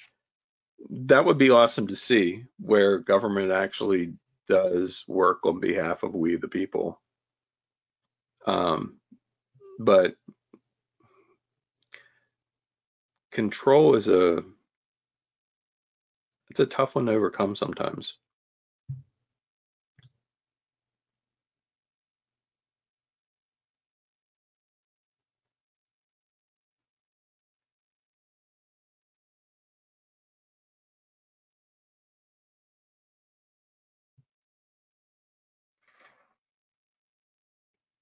Uh, Kat says, according um, based on what I was sharing regarding the election stuff, uh, the most. Your device is offline. To connect, swipe down from the top of your screen, then go to Settings, Network. Apparently, Alexa wants to be involved in this conversation. Um, uh, the most benevolent outcome for the good of all people and whatever that turns out to be. Yeah, that's a good way of putting it what she said.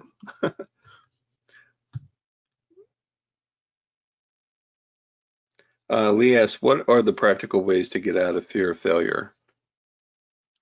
Um, that's a great question. One of the things that helped me a lot, especially when I was um, first getting started and felt like I really didn't know much of anything about anything, um, I found that very often, uh, well, Okay, I have competing thoughts right now, so let's let's slow down and sort through both of them. So the one thought is that we have to be careful and aware that we don't set up scenarios for ourselves that we're guaranteed to fail in to prove to ourselves that we're failures. Now that sounds like it's kind of convoluted, but many of us do it. Okay.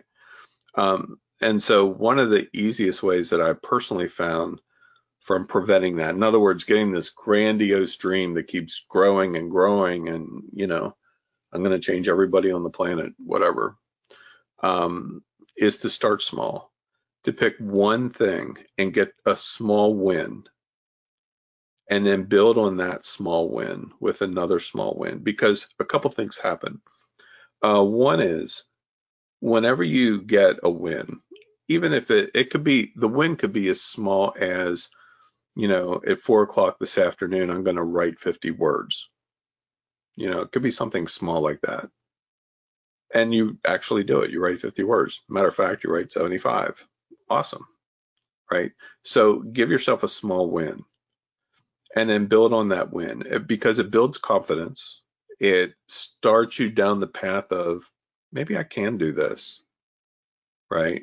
And then, like the broken record that I am, uh, do so from a position of gratitude. Give thanks. It's like, you know, I'm really grateful that I was able to write those 50 words today. That was awesome. And I'm looking forward to doing it again tomorrow.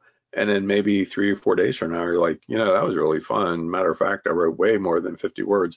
Maybe I could try for 250. And I'm just using writing as an example. It could be anything, but it can't be the grandiose vision. But it is important to make sure that even the small wins, the small steps that you take are aligned to the grand vision. That way you're still heading in the right direction.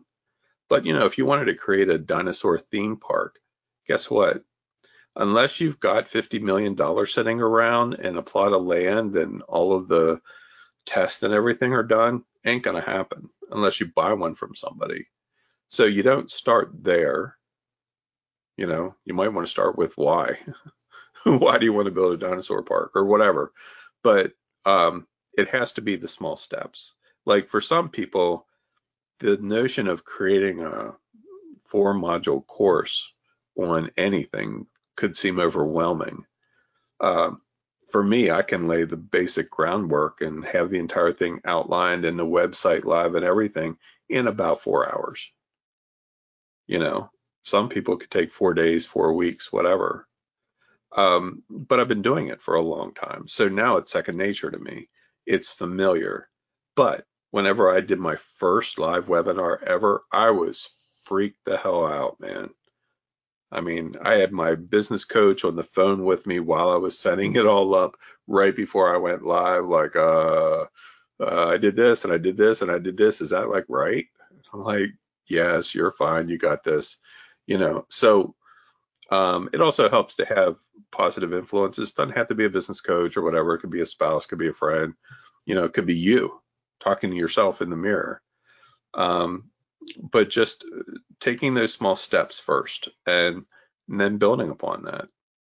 You know, um, listen. I mean, if you're called to do something and deep down you know it, understand that there is a process of walking that out you're not going to draw comic book level drawings your first time out of the gate. It just isn't. There's a process, you know. So um, walk the process. Understand that it is a process. Walk out that process one step at a time, and you'll get to where you need to go. Now, I am a firm believer, and I'm I'm planning to experiment with some of this, some of what I'm about to say over the next few months. But one of the things that came up in um, one of the downloads that I got was regarding um, having instant talent downloaded in so that you don't know how to draw or anything like that, and all of a sudden you can draw amazing. Like I believe that's possible. I haven't experienced personally. Um, my uncle did, um, years ago. He, uh, when he and my aunt were dating, um, he wanted to sing in church. And uh, my aunt would play piano and he would try to sing and he sounded like a, a squawk box, like he just wasn't really good at all. Um, and they would practice and she was concerned, but she didn't want to discourage him. And so she just kind of went with it. This is at the church a mile down the road from here and uh, so he he made a uh, he talked to the pastor of the church and asked if he could sing the the next Sunday or something. And um, of course, you know, the pastor said, "Sure, you know, I can do that." And so him and my aunt, um, they would practice. Yeah, I don't think they were married. I think I mentioned that earlier. They were still dating um, they practiced and all of that, and she was genuinely legit concerned. He just really wasn't good at all, but he knew that that's what he was called to do, and he was very passionate about it. He wasn't good at it, but he was passionate about it, and he took action. That's really the big thing. So Sunday morning came, and it was time for him to sing, and he was ready. My aunt was nervous. So she started playing the piano, the opening to the song, and my uncle opened up his mouth and the most gorgeous singing voice came out that my aunt had never heard before. And it just blew people away, moved them to emotion. And from that point forward, that's how he sung. And trust me when I say he had an amazing voice. Everyone knew him for that. His son, my cousin, um, is the same way. He sounds just like his dad. But um, but he, my cousin, grew up around that. Like my aunt and uncle and my mom and dad and another couple had a gospel group when I was a kid. And so they go around all over singing in churches and elder care facilities and all of that kind of stuff. Excuse me. And um, I got tickled. And so I got to hear, I mean, man, back in those days, I was in church more than our pastor was. But I got to hear his voice firsthand. And whenever they told me that story, I could believe it. Like, what? Come on. You know, but it's true. He sounded like a, you know, like a kid going through his voice change before and the day of, um, when it was time to sing, just this amazing, I mean, literally amazing voice came out. And he walked with that the rest of his life. So I know it's possible, but I haven't personally experienced it yet.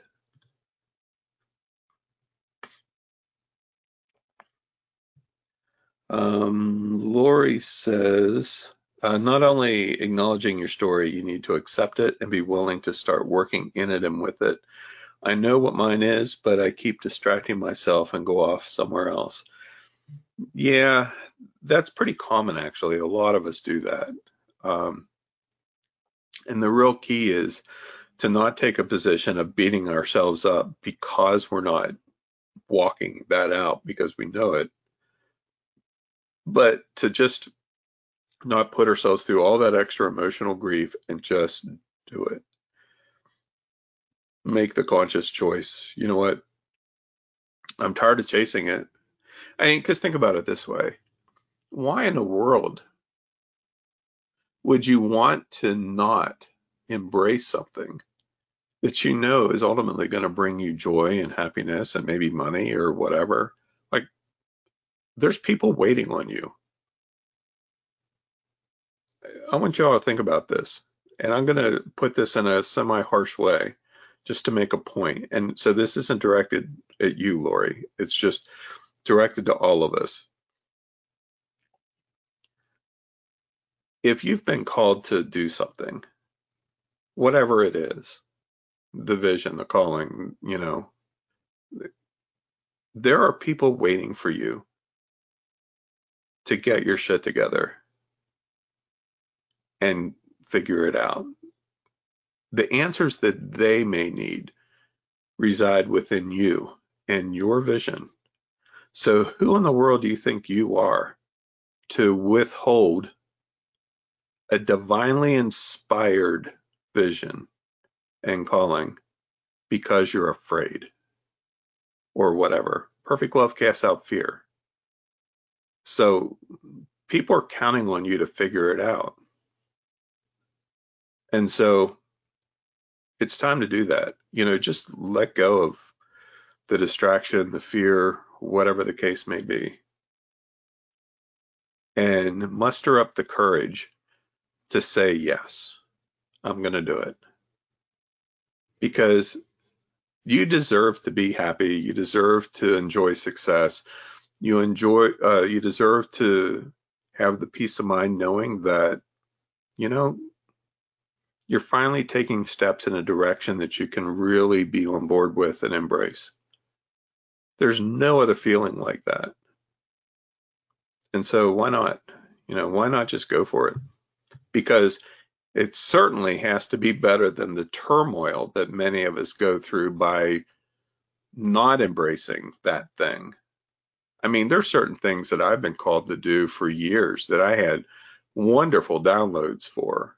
I mean, incredibly inspiring that I got uh, excited about, but I've been too inf- afraid to do it. What if I'm not good enough? What if it doesn't turn out? What if people hate it? Blah, blah, blah. You know? And so as a result, all the people who could have been blessed by that thing by now haven't been. And that's on me.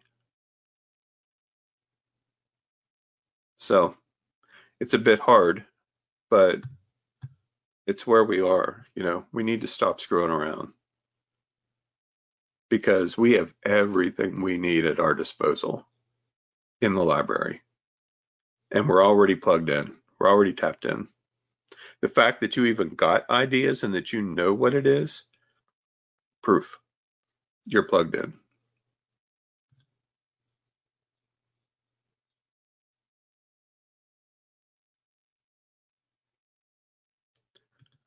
Uh, Carol says, isn't buying into people or lazy negative thinking instead of just setting love and not judging them because you don't know uh, why they are not taking the action you think that they should take?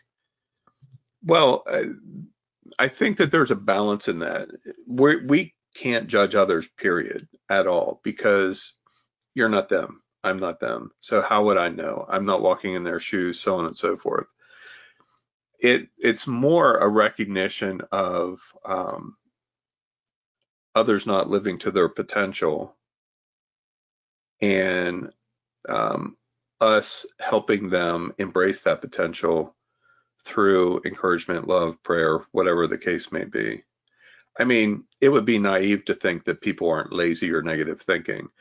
Proof positive, just look at the world around you but like for for me and the choice that I made with friends, local friends, I spent all my time with them, a lot of time with them. I knew how they thought. I knew what they, you know, their beliefs and their commitments and like their goals and all of that. And because I've spent time with them, a lot of time, years. And I recognized that I didn't want to be that way. And so as a result, um, in making other choices, which I did walk away from them, not from being friends, still friends with them, still talk to them, but I I have the choice, you have the choice of how much time and influence we receive from that input. I mean, think about it this way. This is a dramatic statement, but I'm making it dramatic to to make a point. Um, on the one hand, you have somebody telling you every time you talk to them, they're doing nothing but complaining and their life sucks and yet another thing has gone wrong and they, you know, developed a new issue of some uh, type or another and, you know, blah, blah, blah. Uh, everything is bad, everything is horrible, everything is evil. Uh, and then on the flip side, there's another person who is uh, optimistic, who's hopeful, who obviously walks in a place of love and gratitude, who's very upbeat and uh, giving and all of that kind of stuff, who would you want to spend more time with? Who would you want to emulate more? The person who's bitching all the time or the person who's hopeful all the time? You know, I mean, for me, I'd rather be around the hopeful people because they inspire me to be better. And that's what I want. That's what I need. You know, it's like trying to take advice uh, on how to build a million dollar a year business from somebody who's making $50,000 a year. Do you honestly think they can get you to a million dollars? Or would you rather talk to somebody who is making a $100 million a year? Which of those two people do you think is going to get you to your goal faster? It's not that the $50,000 a year person is bad. That might be all that they've hoped for. That might be where they are right now. And a year from now, they're 10 times that. You know, so it's not about right and wrong. It's not about good and bad. It's about what, um, what's about service You know, uh, which person is going to serve to help you get to where you want to be, and how can you be that to other people? You know, um, but ultimately, I think a lot of it comes down to um, the the whole concept of casting your pearls before swine. And i don't mean that in a negative sense of referring to a certain group of people as swine. It's the underlying concept of that so if somebody isn't in a place where they're ready to hear the truth about where they currently are that's fine everyone's on their own journey so uh, you have to be very selective in uh, investing the energy that you have the call that you have, all of that, and the direction that you need to invest that in. If somebody isn't ready to hear it yet, then it would be uh, appropriate for you to determine do I need to cut this relationship off right now? Do I need to just kind of hang in there and give a couple words of encouragement or whatever? You know, the scenarios are going to be different depending on the people, obviously. Um, but we are stewards of our own power we're stewards of our own insights and wisdom and all of that. And I mean, like I have, I'll give you a, a, real world example. So, you know, I teach a lot of courses on a variety of topics, and there's some people who invest in those courses and they just, they like to learn, and that's all that they ever do with it. I have no problem with that. I love to learn, so I get it, right? There's other people who uh, go through the course, well, they invest in the course, never even watch it, like ever. And there's a number of people that are like that. Um, maybe in their mind they think, well, I, can, I, you know, I bought it so I can come back anytime when I'm ready. That's valid also. Makes sense. There's other people who invest in the course. They're going through it and are like, holy crap, this is exactly what I need. And before the course is even done, they've already created their first product or whatever. Now, out of those three examples, is one more right than the other? No people are in different places. My job as the teacher is to just present it. You know, I'm just putting it out there. That way, it's not my responsibility to dictate to you how you should respond to that training. It's my job to present the information. That way, it keeps the responsibility where it belongs on the individual. But it's not to say that we should just 100% withdraw. And that's not what I did with my friends. Okay. I, it may have come across sounding like that. You know, it wasn't like all of a sudden I called them together one day and said, Hey, by the way, you know, I'm moving on up in the world. So screw you guys. Nice to know you.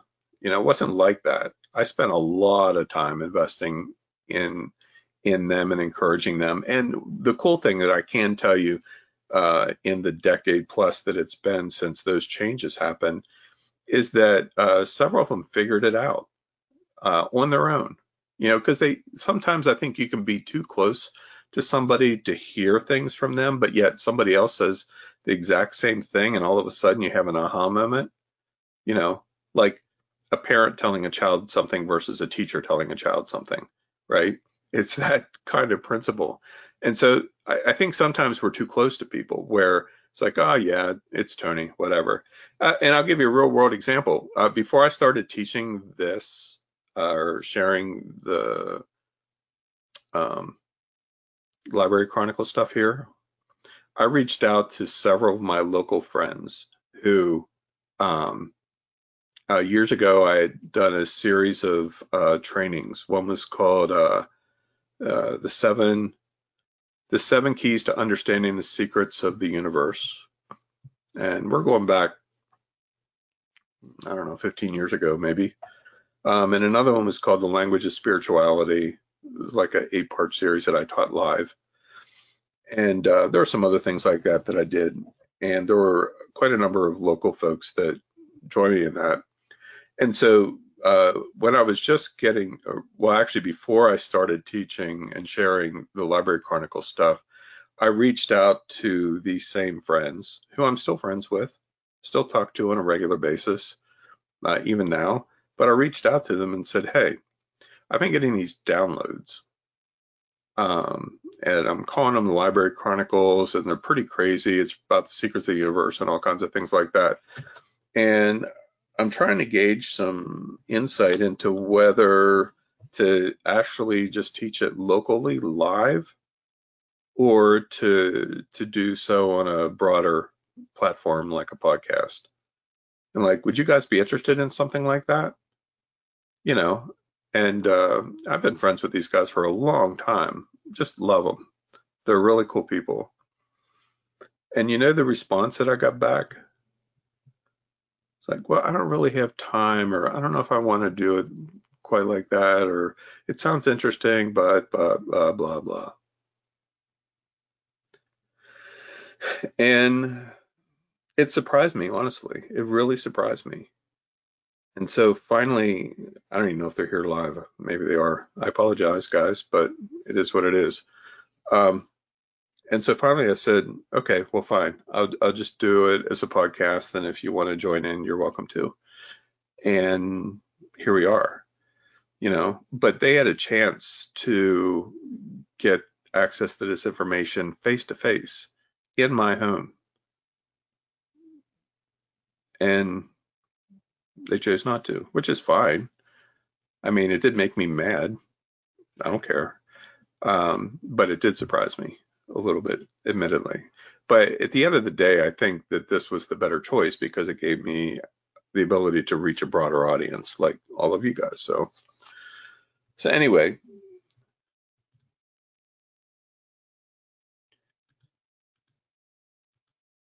um, Jim, tonight I'm going to be talking about how to use Facebook groups in your business.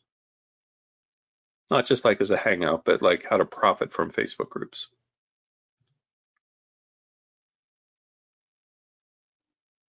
Um, Jim also says uh, small steps become the fulcrum for the lever that attains our goals. Yeah, very well put.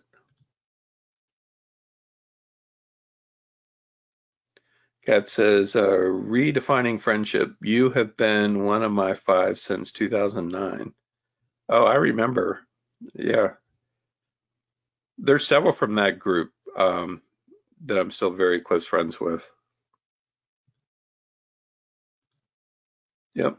I, I was really excited to see that you were here for these.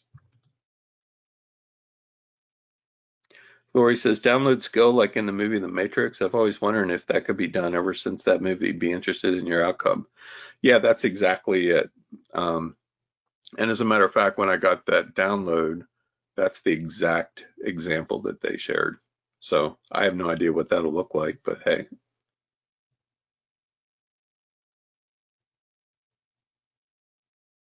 Karen says, hey guys, I know Kung Fu now uh, from the TV show Chuck. Yeah, exactly.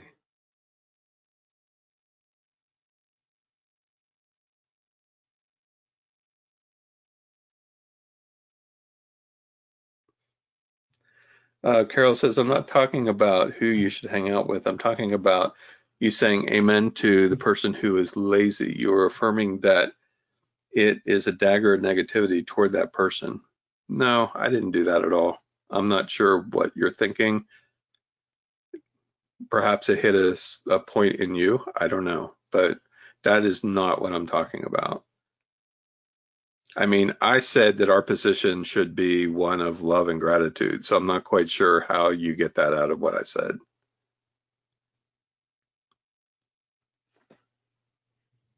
And the reality is that many people are lazy. I mean, that is reality. You can't argue that. It's not my place to tell them that or to judge them, I admit.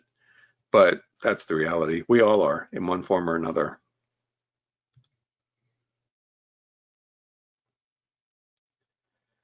Uh, Kathleen says, My church taught that what we think is best may not be. So instead of praying for a particular outcome, we should pray for the highest good of all. Um, yeah, that's that's more of the approach that I take uh, because you know we don't know all the dynamics that are at play, um, good or bad. We can't possibly. It's we just can't. Um, and I mean, it's you know, we have, uh, I talk about this a lot, we have cognitive biases. And it's not that they are right and wrong. It's when we don't recognize that we have them, that we delude ourselves or deceive ourselves. In that, um, you know, just sticking with politics, which I do so very carefully, but it's a good example. Um, many Democrats, lifelong self-proclaimed, you know, Democrats, don't understand why Republicans think the way they do regarding any number of topics, you know, from um, uh, pro-life uh, or not to um, uh, issues regarding taxes and just a lot of different things, progressive ways of doing things. And on the flip side, of course, you know, uh, Republicans don't understand the position of Democrats. And then, of course, there's people all over the place in the middle, in between, whatever. Now, it doesn't mean that Republicans are right and Democrats are wrong or vice versa, but it does come down to cognitive biases. So as a result, you can have a Democrat and a public a Republican look at the exact same situation and come to diametrically opposite conclusions for the same situation. Oh, well, they're lying. Oh, well, they're not lying, you know, or whatever the case may be. How is that? Like, it's a, you know, uh, an actual event that took place. So how could one person see it one way and another person see it another? Well, that's because of our biases, right? So it isn't about right or wrong. I mean, it could be, I guess, but who's defining what's right and what's wrong? That's why right and wrong is a very sketchy approach to judging anything. Because what you may be okay with, I might have a big problem with, and vice versa. You know so um now it's not to say that we should all be just sheep and follow along like good little boys and girls. I'm not saying that either you know because government knows best. They should tell us how to live our lives. I certainly don't believe that. Um, nobody's going to dictate how i live my life. Um, it's my power. But um, when it comes to making decisions that way, same is true in the church and every other organization that's out there, really. Um, when it comes to making determinations as far as who's right and who's wrong, the only thing that you can do is take um, existing code, right? Um, not dissimilar to what we were talking about about data sets. Existing code and look at a circumstance, especially with regard to politics, and say, how does this event align to this code? The code in this case is the law. Okay. In the church, it might be the Bible or the tenets of the church or whatever. So that's the only type of judging that we can really do, which is why we have a court system and all of that, you know. And so that's our only recourse. For us as individuals, you know, uh, it doesn't, to me, it doesn't matter whether you're Republican or Democrat or Independent or Green Party or like, I don't care. You have a reason for believing that. And hopefully that reason is more than just because that's how my whole family has been. You know, that's a cop out. That's kind of, you know, like do your homework at least if you want to be in the game but um, it's not for me to tell you how to think about those things.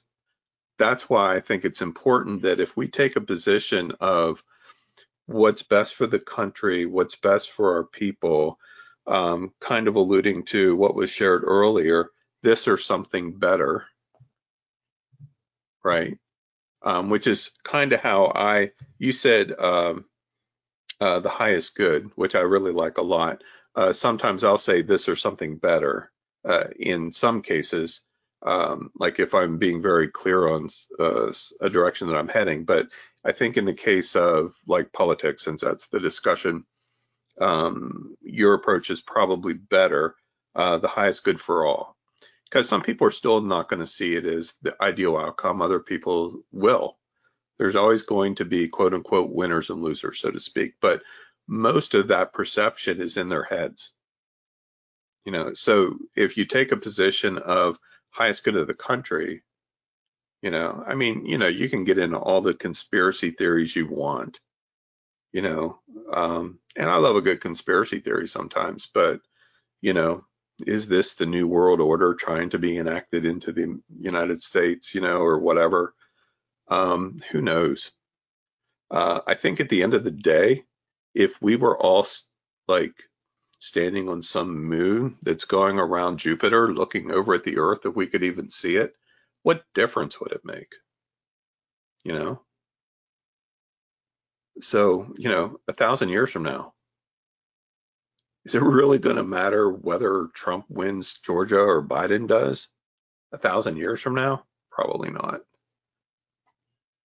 So, um, anyway, I, I think our our goal really does need to be one of love and gratitude. I mean, really that love and gratitude. That's how we raise the vibration of the entire planet to where we need to be. That's how we move toward ascension or whatever you want to call it, right? Is stay focused on love and gratitude.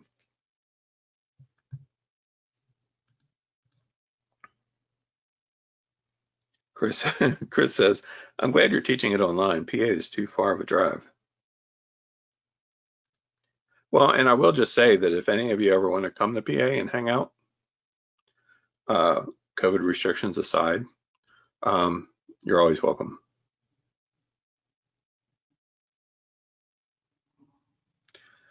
Oh, this is interesting. Uh, Cad says Elon Musk just announced that he'll be accepting applications for his clinical trials of hooking a human brain to a computer. I'm probably not going to sign up for that, but you know, it's interesting nonetheless. I like Elon Musk from the perspective of that dude isn't afraid to buck the system. Like he gets ideas in his head and runs with them against the grain of what everybody else thinks it should be. And I I admire that. I admire anybody that's like that, that just tries to stir up the status quo. All right, well, this has been a really long one. Um, I really appreciate all your thoughts and feedback and everything. And I will just kind of wrap up saying uh, what I shared today is my point of view. You know, um, ultimately, I feel my goal here in sharing this information is to perhaps challenge you to think differently or see things a little bit differently. And I'm not saying that the way I presented them is the way you should think them. Um, I'm just sharing an alternate point of view. That's my um, job, so to speak, is to present that and share it. And then um, if you don't, if it doesn't connect with you, that's awesome. Just let it fall by the wayside. If it does and it challenges you in a certain way, I'd love to see him embrace that and and what that grows into. Um, so uh, consider me just presenting everything that I have here today and throughout this entire series with an open hand. Okay, like an open hand filled with chocolate. You can choose to take a piece or not. Um, cool either way. Uh, for me personally, I need to get this out. That's why I am personally doing it. I need to get it out of my head, out of my heart, um, and uh, give it wings to fly, so to speak. Give it roots to grow. So I appreciate all of you being here.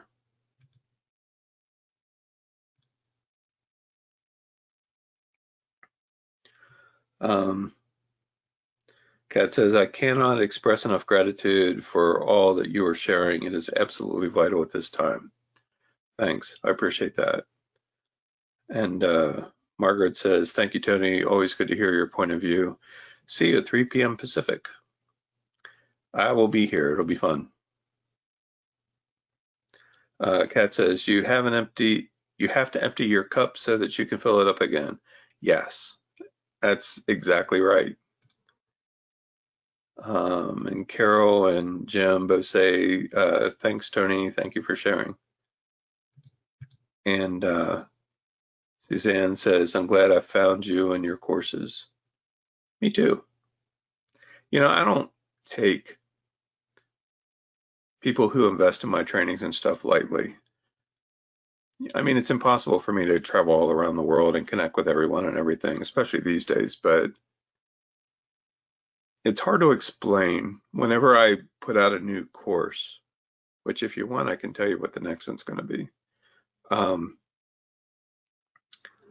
whenever I see sales come in and people investing in the training or whatever, and your names pop up on my phone, it's like receiving hundreds of smiles because that's what it makes me do. You know, it just makes me smile. Um, so, uh, what is coming next? And I'm not sure when.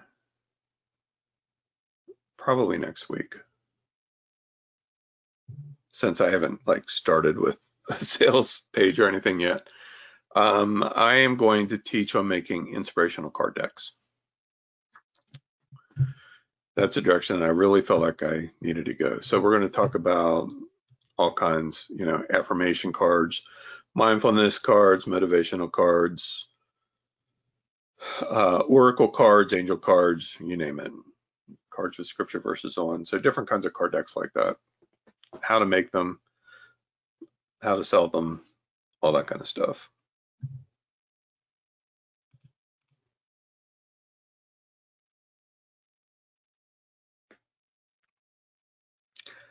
Yeah, Marjorie says uh, we have so much drama around us. It's refreshing to um,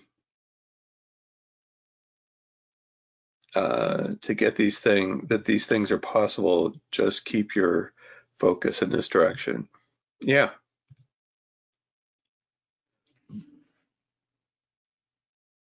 And Kat says exactly what I need right now. Well, good. I'm going to hook you up then.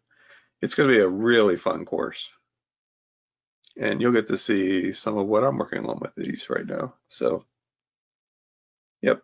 Um, so anyway, um, that's all that I have. Thank you all very much for your time and your, uh, I appreciate your time, you know, uh, because your time is valuable. And so to take time out of your day to spend it here with me and with the others who are here, um, that means a lot. I, I really appreciate that. I'm really grateful for that. So um, I don't take it lightly that that you're here.